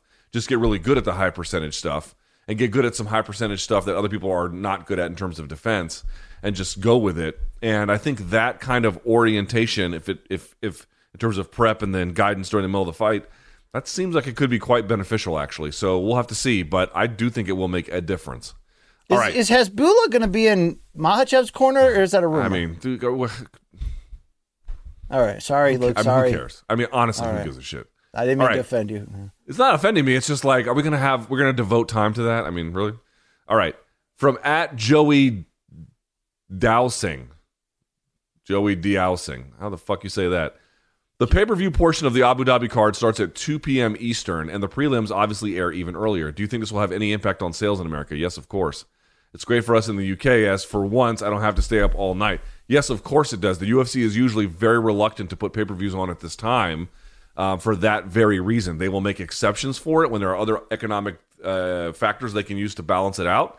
Um, but yes, it will absolutely hurt. I'd sales. love, I'd love to see the site fee that they get. Right, I'd love to see oh, that yeah. number. What's that fat ass number they get? And it's not just them. I mean, Eddie Hearn took Joshua Ruiz too to to you know the same area, and Joshua got eighty million to show up for that rematch. I mean, they've that site fee must be sick, bro. Yeah, they're probably going to make up whatever the difference is. So yes, it will hurt sales. I don't know that it will hurt the bottom line when it's all said and done, but for sure, this is also I I, I lived through the UFC briefly, putting their pay per view start times back at nine p.m. They experimented with it for a couple of them or whatever it was and then they went right back to 10 because I think they they were thinking, well, you know what, we want to start at an earlier time, but that fucks with the West Coast audience, which is a massive audience, and so they said, ah, just go back to 10, and the East Coast folks can S a D. All right, at Von Beckel, Beckal. Who's better on the barbecue, BC or LT? Now, what does he mean, BC, when he says I who's he means, better on the barbecue? I think he means on the grill. You know, because because look, like there's some great male chefs out there, of course. I'm one of those old school males who just can't cook worth a lick. But it's still considered that, you know, if you're a guy, even if you have no skills in that area, even if you're not Chef Kaz, right? You should be able to handle it yourself on the grill. So here's what I'll say about myself without knowing you, but I'm going to guess because you're more cultured that you have more skills. I can't cook for shit but I'm very competent on the grill. Can I can I make it dynamic and add a touch or or do like all the prep work? No, my wife does that. I am a competent grill provider, but I don't think I add anything much outside of replacement level. I enjoy being out there with a drink and the stereo pumping. Um, I think if I do one thing good, Luke, I'm very good, at, even though my liver can't take it anymore, at finding that balance with beef between Red Death, too much blood, and the perfect amount of juice in it, right? You know, I, I can, I can, I can live on that line. I could give you a juicy balls out burger without you fearing that that you know that it's yeah that it's the opening scene in Carrie or whatever. But um, I'm gonna guess that you're a better cook than me. You're a better barbecuer than me. Mm. That you have more ideas and nuances to step up your game unless you lean on Colombian women. And I'm okay if that's the, if that's the path you go all right? No I, again I'm not going to sit here and claim I'm some grill master either. That's really not the case. I certainly know how to cook a steak pretty well. Um, you know the standard fare burgers kielbasa um, even some I've done some barbecue chicken that which I did the marinade for as well. I've done that and it came out pretty well. Smoked them up a little bit but I'm not some like I had a grill BC and then I had a house fire in like 2018 or 2019 I can't remember anymore and um, the house fire ate up my grill. I had a really nice grill, and it ate the whole thing. And I how much of your house did? How, wow! For wait, you haven't been grilling in four years. What the hell's wrong with you? What happened no, to your house? So what I've done this. is I've done cast iron grilling. That's what I've been switching over to because I don't have the grill outside. I've been doing stuff in the cast iron. So, for example, like getting filet mignon, buttering it up, constantly churning the butter on top, and then you know putting a little bit in the oven and taking it out, that kind of a thing. So that's what Wait, I've been what- doing. I have so many questions. Because first of all, Brandon Wise of CBS Sports will tell us both that if you're not cooking over charcoal, you're not a real man. And while I don't disagree with the spirit of that, Luke, I can't. I, I, charcoal's really tough to manage, dude. It's like a three year old daughter, you have right? I mean, it's just. Yeah, I, I do a regular manly Weber grill like everybody else, but my yeah, whole but point also is here's the other thing. I mean, I don't know kind, what kind of charcoal that Brandon Wise uses, but if you just use like the Kingsford and then you put lighter fluid on top, you're dub tea. I just want to be very clear about that. Like, Oh, You're- you're wise man! You're trash. Take that, wise. Take take that, South Florida. Uh, I did want to ask you about that fire. I don't know about this fire. What happened? Are you all right? What, are you good? Yeah, yeah. We had a house fire. We don't even know the cause of it. We're not too sure. And it burned up, like, I'm facing the back of my house this way. It burned up my deck and it burned up the whole back of the house. And uh, luckily, I have great insurance. And so everything was, was paid for. you home? I lost a lot of stuff. Were you home? No, I was actually just about to go on air in New York City. And I got a call from, I was at Sirius XM and I got a call from my wife being like, So we've had a house fire. That's so and, scary. Uh, she was like, "Everyone's okay." This is pre Tukey, and um, the, the dogs got out. We had a cat at the time. The cat was able to get. We put him in another house, but uh, the whole shit was completely torched. So, yeah, it sucked. I had to come right home. It sucked. It sucked. I would first place I would check is you know that homeless guy who used to beg you to lift weights with you. It was his dream in the front yard. Yeah, he yelled at me the other day. Yeah, that's why you you give those guys whatever they want so they don't burn your house down when you're in New York. Look, everybody knows that. It's like rule number one: don't accept a CD in Brooklyn on the street. Right? No eye contact ever, anywhere else. And and you know, give the homeless guy who wants to lift with you, give him his dream, Luke. Yeah, no, that dude yelled at me the other day. He came up asking me for money. I didn't have any, and he uh, he lost his shit. So He's like, "Fuck yo, mama." Yeah, yeah, he actually told me to he told me to go fuck myself. I was like, okay, well, you're the one asking for money. So, um, all right. and by the way, I probably will later on anyway. So take that. Yeah. Oh, yeah. Yes, I have a cell phone with internet access. Don't mind if I do. Uh, all right. From at CLP Film.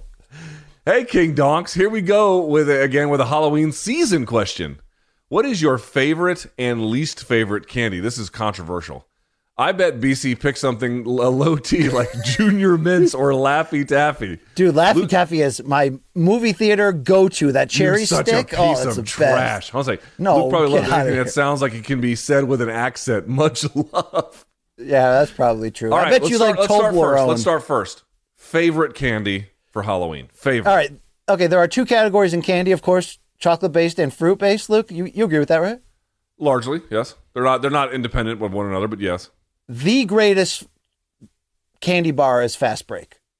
I mean, you're It- just you're just so fucking wrong with this. It It's just like it, it is just drugs inside of an orange wrapper. It is just mind blowing. First of all, You can get blown. wrapper. Second of all, You can get blown. BC is right here, says Mikey. Thank you, Mikey. I love Mikey, that. you know, yeah, Mikey, who I'm sure is sober right now. I'm sure he's very sober. Uh, on the fruit side, Luke, you got to go Mambas, and I know that's going to be controversial. There was a, a, a, you know, a mad cow disease outbreak related to these at some point in the '90s. But I Yeah, will tell you you get more communicable diseases when you eat candy, fuckface? the the gnarlier the gas station you go to, the more likely that they will not only have Mambas, but now sour and tropical Mambas, which have just changed the game. Those are my two on each side of the of the battle lines. My go-to. All right. Go ahead. This is got? very easy on the chocolate side, and anyone who says otherwise is a peasant, undeserving of your attention. All right. The number one, the king of all chocolate Halloween candies, is Reese's peanut butter cups. Go fuck your mom. I don't give I mean, a I can't, I can't anyone- dude. I can't argue. That that's one of those things I can't argue against because that is It's- just yeah. it's that's, it's it's not as like it's a, it's a little conventional in how I am presenting it. I understand. it's a little boring the way you're you're slinging that, but but, But you're also you might not be wrong. and the peanut Yeah. butter together, and the way in which they present it with that little wrapper, you have to peel off the ends, and then you can eat. Ha- I mean, it's just it's it's your number one seed. Fuck your mama. All right, that's the first thing I would say. Okay. Uh, for the non uh, steadily chocolate based, I don't have as strong an opinion on this one. I don't because I usually avoid eating them altogether. I will say though that I am as like, you know what? I don't have as good a choice as yours. What I'll say, what I do, is to offset some of that chocolate. I- I'm a Starburst kind of guy. I like the Starburst. I like Hell to yeah. offset with a Starburst. It's All right. Are you going you're not going traditional yellow So, wrapper Starburst. so No, Mikey you're- says Sour Patch Watermelon Kids. Okay, I do, dude, Mikey- I do like those as well. Those Mikey's are good. Mikey's got a few skills in his tool bag, right? There's a few holes in there, but he knows he know he's on. He's on Listen, to it right now. listen, Luke. my man. Probably he, listen. He's probably got more gummies in his tummy right now than is medically advisable. So he He's like, I actually way- have the THC inf- infused watermelon ones at this moment. That's right. That's right. He's like, and even with the THC, they still taste bomb. Yeah. All right, least favorite. What's the what's the lowest seed? Uh, the score bar. It's like a grandmother candy bar with the toffee. That's that's bollocks, Luke. Um, Butterfinger is absolute trash. If you eat Butterfinger on the regular, my wife does. I'll have bad things to say about you, but not to your face. I'm not going to piss her off, Luke. I mean, come on, dude. Um, we didn't mention pe- not peanut M and M's, but peanut butter flavored M and M's are are fran friggin tastic. They're, they're in this good. conversation. They're good. But They're good, um, yeah. what? Okay, as a Hall- this is a Halloween question, dude. If you get Mary Jane's in your bag on Halloween and you're a kid, or that fucking popcorn ball, you should you should piss uh, on the steps as they close the door behind you. Yeah, you. I'll say I'll say two of the low seeds on the chocolate side. Milk duds, kind of trife, kind of trife. Yeah, yeah. And, and and also uh Three Musketeers, yo, just go fuck your family. Three No, Musketeers dude, is absolute feces. Okay, don't don't die on that hill. Three Musketeers is badass. It, it- that and Milky Way are the same Three, thing. They're, Three they're amazing. Musketeers deserves three stabs in the face. I No mean, way. What a, That- what a what a worthless piece of shit candy. Oh, get out of here! Who said that? Luke and Gaff. Come on, that Three Musketeers is bad. It's it's fire. Long right, Island Luke. I'll say this Long Island Luke's can- coming from Australia. Come on. Yeah, I'll say this on the candy side for like shit I hate. Uh, you know, candy corn is always going to be something that people throw in there. I, I'll I'll eat a couple of them. I don't love them. I don't hate them. They're fine. Oh, they're so they're so good until they spoil in your mouth. yeah, until yeah, that exactly. moment, they're. Oh, but I'll say this. You know what kind I fucking I used to love, and now I'm like, man, get this shit out of my face. Smarties. You know. They're too. Dude, they're Smarties Too, they are- taste like they taste like like they taste like good tasting medicine. They don't taste No. like candy. If you want a one up from Smarties, go to bottle caps at least. That's solid. That's a movie theater item. Okay, that's fine. Raisinets, badass. I mean, come on. We, you know, just, just don't. What's the what are the what are the ones that are like wafers? They're, they're but they're but they're candy. Necco wafers, yeah, they're Necco wafers, No, yeah. that's grandma Feces. territory. Feces. You come from a father who would give kids Arby's coupons on Halloween. I mean, come on. No, no, no, no. Get it, get it right, asshole. How about Roy Rogers coupons? Dude, my dad in 1980s, Marion Barry, crime-infested DC, is giving out Roy Rogers coupons at Halloween. I mean, Yeah, what is more divorced dad energy than that? Nothing. The only worse than that as a kid was when they put coins. They give you coins instead, or you know the damn popcorn. I told you ball. we Come had on. a dentist who lived not in my neighborhood, but my friend's neighborhood. We would go and trick or treat down there, and they had a dentist who lived down the street, and that motherfucker would always give out toothbrushes, which you know, the, mom and dad always thought was like a really cool thing. And I would be like, so man, motherfucker, put some Snickers in this goddamn bag. Did your parents like r- look over every piece of candy for like pinholes that that like poison and drugs were put in? I'd always be like, no, I let me let me try it. You know, if there's some good stuff in there, let me let me be the guinea pig. You know? No, but they would def. My dad would definitely do the tax. Like, let's lay it all out. All right, I'm gonna take Oh, this one. I'm gonna take this one. I'm gonna take this I'll one. take this. I'll take this. Yeah. I'm like, yeah, gee, Dad, it's great. funny that I go to all the neighbors. They don't give me coupons, yet you seem to hand those out. That's funny. Man, your dad sucks lately. I mean, come on, Big Rob. Come on. All right. Look, we got to close the show because I got to piss really bad with the best segment and Let's one of my better Speaking batches. feces, let's do it. One of my better fecal batches in a while. I scoured the globe yesterday. The high, the low, the good, the bad, the ugly, the in between, in combat sports and beyond. We call this. Have you seen this shit?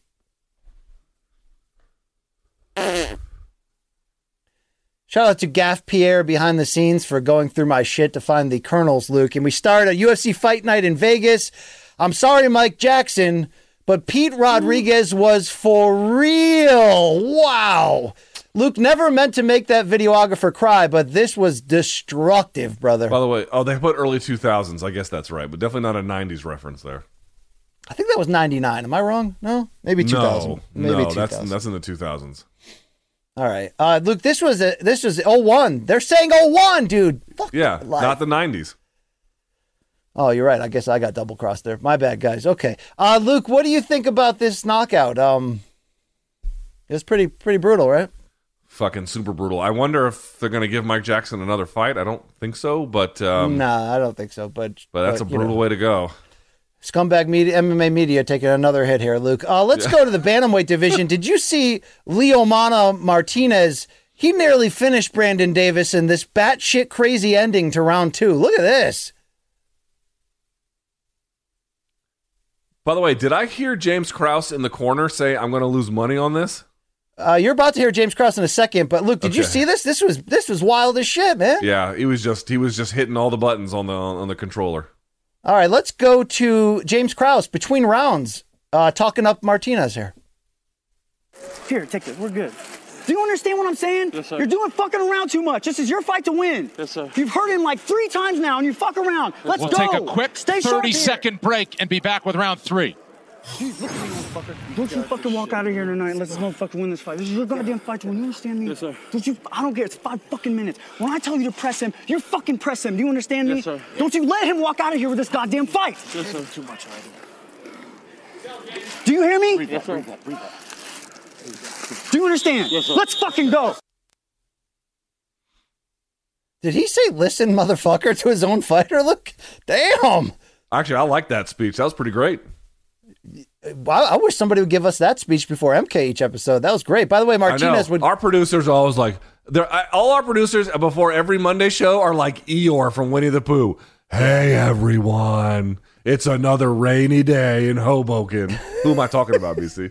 Wow, you just you just did Matt dirty right there. Um, by the way, Martinez would go on to win a split decision over three rounds. So I'm not sure if this speech really hit the mark, but he was verbally undressing him. By the way, I you know I coached fourth grade basketball a couple years ago, Luke.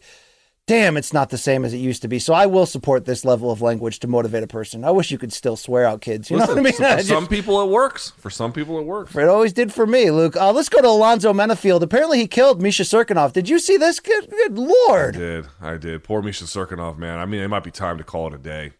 He's taken a lot of bad L's.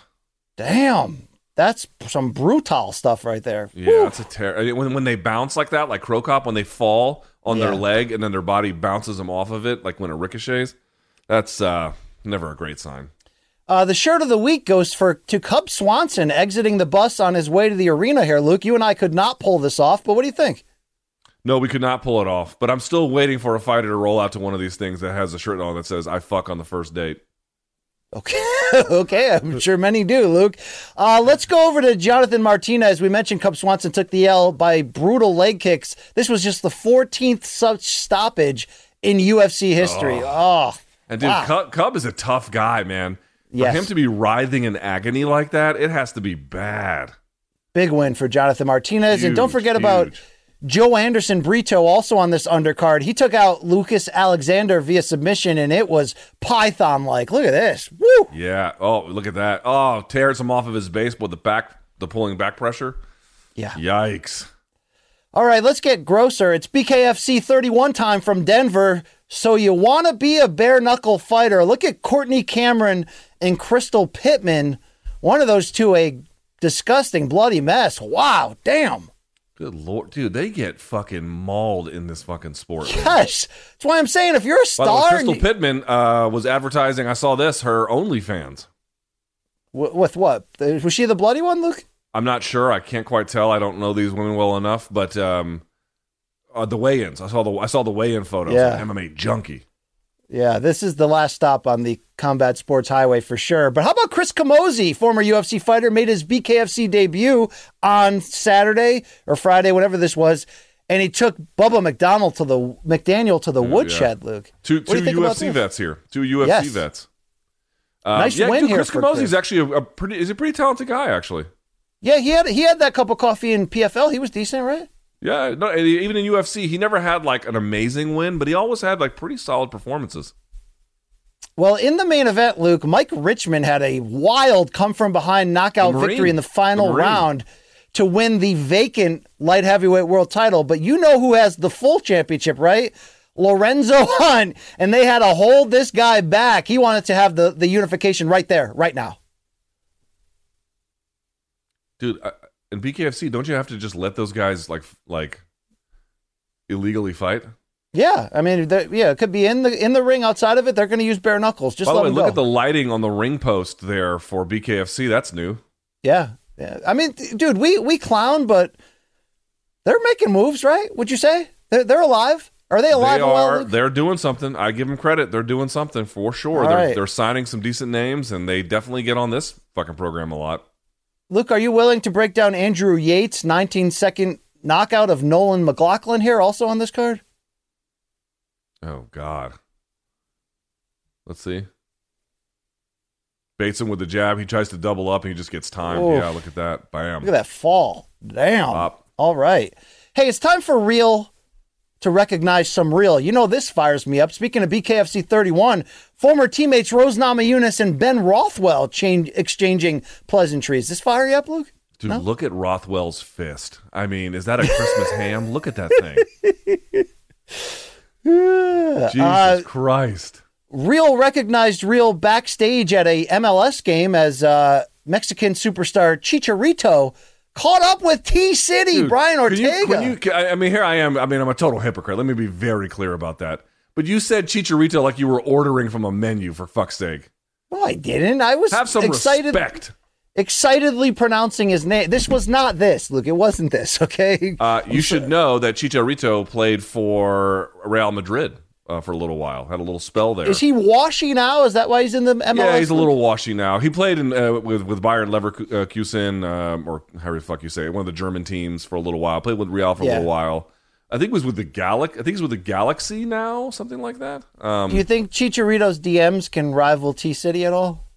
oh yeah, I mean, dude, for a while he was you know a top Mexican star. I think even in some ways he still kind of is. Um, yeah, for sure. He's and he's beloved too. He's always been like a real team guy and team first kind of guy. So Uh, Real also recognized Real when former UFC lightweight champion Charles Oliveira uh, walked a lion.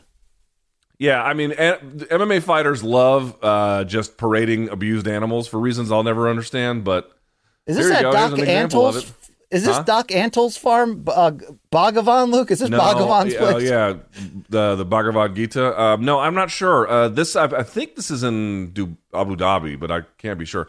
Also, does Charles walk weird, or is that me? Are you saying he's bold legged? Yeah, a little legged? bow legged there with like this. T- he's got pigeon toes or whatever, or uh, not, well, no, not pigeon toes. He's got the opposite of it. He's got like, he's like he's got walks kind of like a duck. Yeah, that's how Mark McGwire used to walk, Luke, when he was taking all that creatine and shit. Yeah, wow. All right. Uh, Luke, let's go to the biggest sports story of the weekend. How about Tennessee upsetting Alabama? These end zone cam views of the ending with the celebration. This is like Central American soccer in terms of how the uh, how crazy it got afterwards. This was wild. Did you see this shit? And they stormed the field because they beat Bama, right? Yep. Yep, here they come. Boy, Most security points was like, "Yo, Bama- fuck this." Most points Bama had given up since 1909. It was 52 to 49 finish. And uh, Did you see those Bama players getting the fuck out of Dodge? Did you see the refs get mauled as they were running away? I mean, this was wild. But But BC, what it what would it be like? Because the game was at home, right? So it was in ten, it was at the University of Tennessee. yeah, What would it be like to be a player for that team that night in that town? oh, dude, they Can you took the goal. First of all, the fans ripped the goalposts out, carried them out of the stadium, brought them to a bar, and then dumped them in the river. So, like, you know, I'm, I've been at UConn after some crazy Big East tournament wins and people lighting couches on fire, but this is like this is wild. Yeah, if you're a player, Luke, you're. Oh man, you're you're volunteering yourself to all the Tennessee women. You know what I'm saying? It is just wow. Maybe it's the They, other they, way vol- around. they volunteered for some STDs that night, if you know what I mean.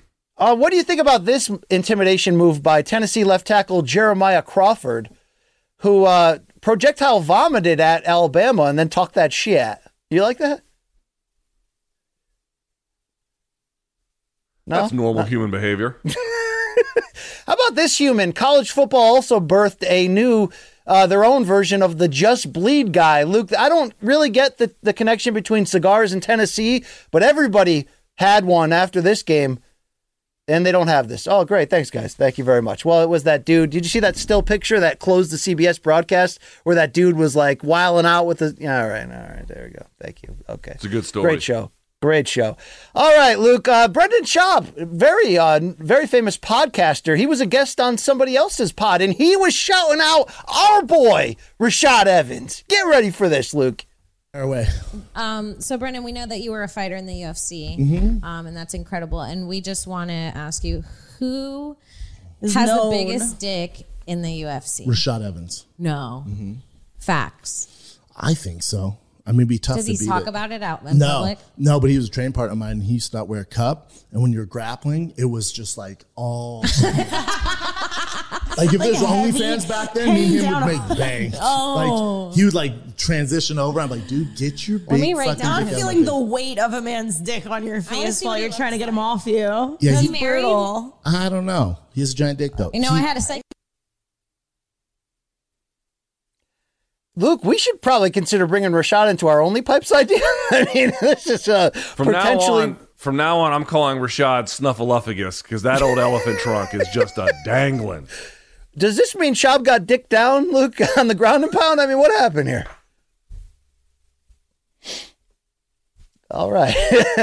uh, Tiger thick indeed. Indeed, Luke. Wow. All right. Oh, you Let's had that one. Sa- you had that one saved. I know you. I know your bitch ass. oh, that is Skits and good. bits. That Let's is- go to PBC on Fox pay per view from Brooklyn. Here is the ringside view of that knockout we talked about. Caleb Plant finishing Dirrell. Oh, Lord have mercy. Good Lord. That is just a phenomenal way to settle a grudge match, is it not? Yep, you, you, can't see the, the finishing hook as cleanly from this view, but you see that left hook downstairs, and then he came right back up top. Damn! But again, he waits just a half beat. And the he level waits. change, He doesn't pop impressive. and pop. He waits and then he comes up and finishes. It's perfect. And here is the very controversial uh, celebration afterwards. Can we go full screen on this, please? Yeah, I know. Can you imagine being like, oh, this is a place of sportsmanship? Get the fuck out of here. Uh, Luke, they asked Caleb Plant after the fight at the press conference about this very controversial moment. Here's his explanation. I just burying the beef between us. That's all.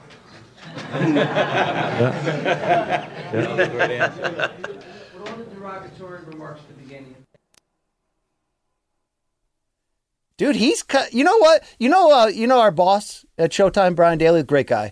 You know what he texted me in response to this? Natural heel. Like he could play that pro wrestling cool bad guy in boxing if he wanted to. Could he? Could he not, Luke? I think Caleb the more interesting thing is that you talk to our bosses way more than I do. That's the that's the that's the big takeaway there. Well, you know the, the the channels are open, Luke. If you want to make friends, or you could, you know, just be bitter. Yeah, but I don't know how to do that. That's the problem. All right, stay with me. I've gotten you pretty far in this run. Just- okay, maybe that's not accurate history, but here we go. Uh, let's not uh, let's not do anything but celebrate Deontay Wilder's knockout as well. Here's the ringside view of how he finished Robert Helenius. You can barely even see, and then look how stiff, like and and you know, buzzed out that Helenius is. Good lord, man. Uh, there were a lot of very gnarly photographs done uh, of this finish. Here's one from ringside photographer Timothy Clary that I retweeted that was just insane. Yep. Look Damn. at that. That is insane. in the membrane. Wow, literally. Okay, literally. Wow. All right, Luke, we had a good fight in the uh, MLB playoffs. Indians fans took umbrage with this Yankees guy who had the higher ground, Anakin. You mean Guardians? Oh, sorry, Guardians, Redskins. Sorry about that. Uh, they're at Kashyyyk here, Luke. He has the higher ground, but it didn't work out for him as Vader gets him. Well, I mean, look at old big country there. Oh, just throws beer in his face. Oh, oh, he look comes at that back old guy for more. a comeback. Oh, and then he fell even further down the stairs. Yeah, he did. He did. Don't don't fight with younger guys in a in a in a crowd. Come okay, on. how about just don't fight at the ballpark? How about that? Yeah, yeah, that's true. I'm going to say this one more time. It's not hard to go to the ballpark and not get into a fistfight. It's very easy to like just get in, watch the game, and leave. Okay, what about if you consume at least ten pitcher or sorry, uh, pints of beer that were purchased for twenty two dollars each, Luke? Then you might, you might, you, You might. know, that certainly changes the equation a little bit, but still. Okay. Uh, elsewhere in boxing, let's go to Haney Kambosos from down under on this undercard. Look at Cherneka Johnson. She overcame a cut that was just absurd to defend her IBF title versus Susie Ramadan. Look, I think you could see bone some rounds. I'm not even kidding. This was gnarly as shit. Yeah, Did she actually. I checked this out. She actually had a post up about it later. She uh, took a picture with the cut man and thanked him for wh- what good of a job he did, and he really did. He nailed it. That what a phenomenal job by the cut man and, and keeping that as closed as he possibly could. Right. Yeah. Uh, we talked about Shields and Marshall being one of the best women's championship boxing fights in history. This was just in round one. This is where Shields really grabbed my attention for just going for it. Not everything Yeah. landing clean, but they let their hands go. Yeah, I mean she's not she's not jabbing and trying to stay away. She's going after it. She's she's seizing the moment. You got to respect that. Uh, the entrances, as I mentioned, were were pretty damn awesome. Here is a quick snapshot of uh, Claressa Shields coming to the ring, and by snapshot I mean video. Getting booed like a motherfucker too. Probably, probably, but look at we got dancers. I mean, this is like a Pitbull concert.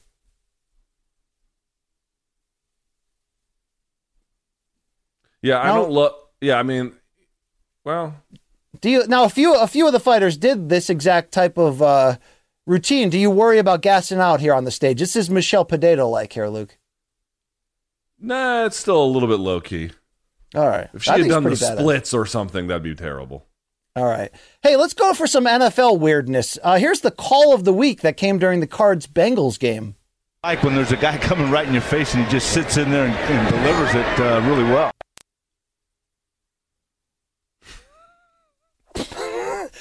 Uh, you you do have to like when a guy just uh, yeah yeah okay do you? I don't know. Uh, Luke, I, I, said this last night. Co- Collinsworth had a had a decent one about dick being rammed down your throat. yeah. Hopefully we see that next week. Uh, Luke, where I come from, uh, I, you know, I, I grew up an hour and a half from New York City, so I consider myself greater New York, right? Do you? No. You're Or not just- greater New York. You're not. You're not. All right. Where I come from, this is called a giant hando. What do you call it, Luke?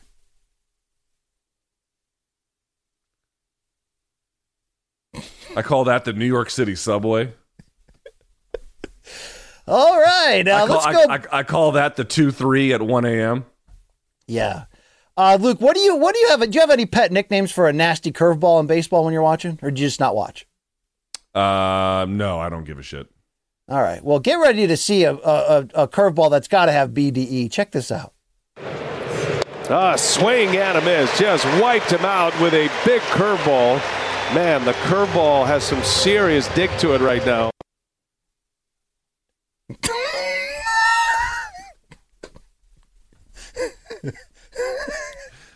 The curveball had dick to it. I don't know if he meant to say dig. I don't. Is that a term? That boy, that Or- that or pitch s- had or some dick to it. Wow. All right. Uh, hey, Luke, I found a new restaurant. You're always looking for Zagat ratings, right? Um, the, unfortunately, the health standards are kind of shitty. Uh, would you eat here, Luke? I, I'm only guessing this is from your family photo. No, this is your house after that grill got melted, Luke. Unfortunately, but uh, wow. Dude, that okay. is- that's one of the most horrendous things I've ever seen. Uh, Luke, we grew up with uh, monumental two sport athletes, Deion Sanders, Bo Jackson. How about Rodtang? We know he can mix it up in the Muay Thai.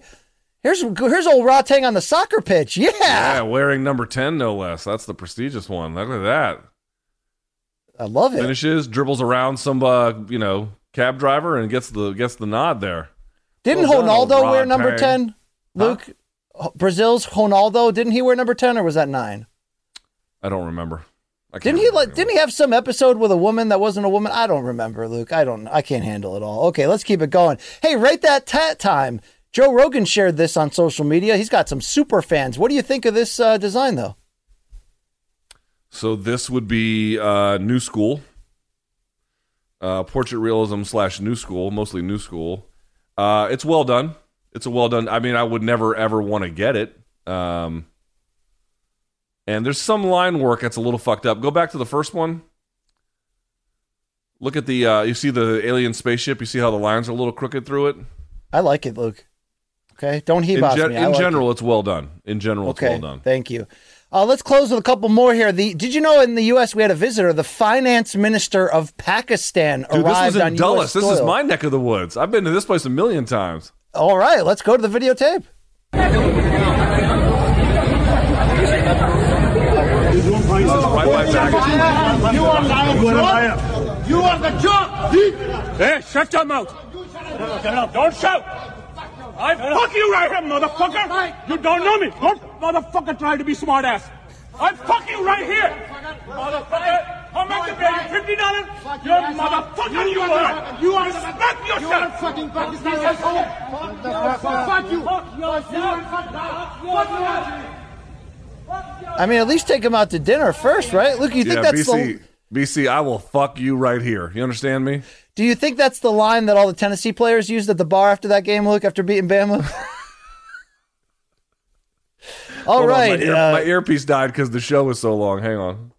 Luke, you are a master of the THC lately for your own health purposes. I want to see you get creative, though. Bring art to your smoke consumption. Let's check out these friends inside the studio.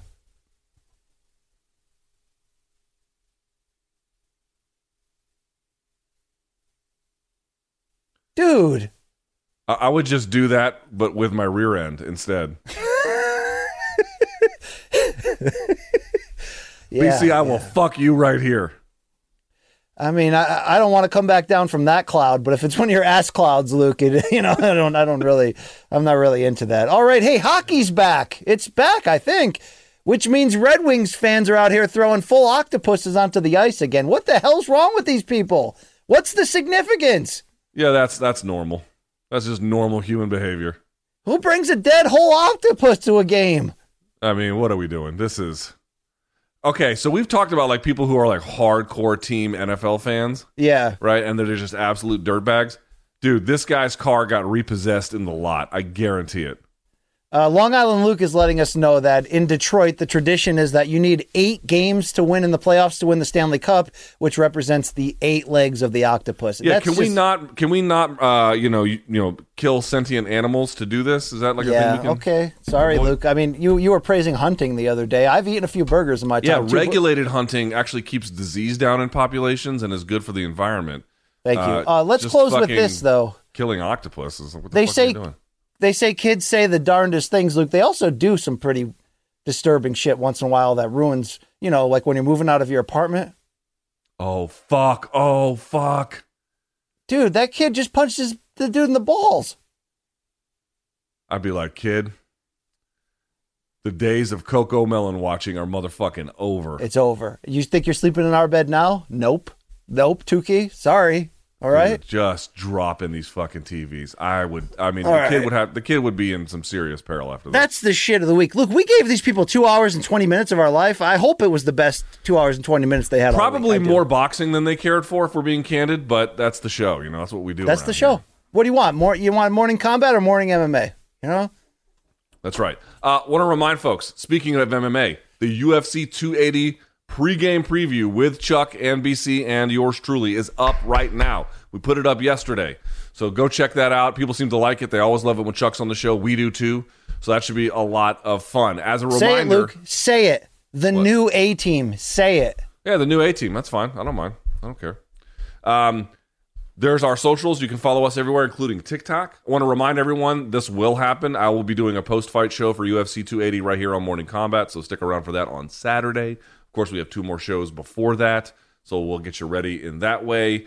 Uh, let's see. Showtime.com is the label that pays. Go to Showtime.com. Get a 30 day free trial. If you like it, you can keep it. If not, you can bounce. Plus $3.99 a month for the three months after that. Uh, DraftKings. Go download the the DraftKings uh, app, sportsbook app.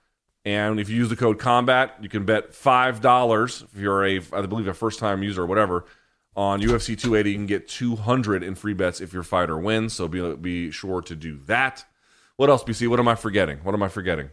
I got, I got, I got, I got to take a whiz, Luke, and you know that All right. nobody beats it, right? Nobody. Nobody beats No. the effing whiz. You can go to morningkombat.store for the merch. We're back on Wednesday. Watch the 280 preview. And uh, yeah, that'll be that. So for Brian Campbell, for Malka, for CBS Sports, for Showtime, I'm LT, that's BC. We'll see you all Wednesday. And until then, may all of your gains be loyal.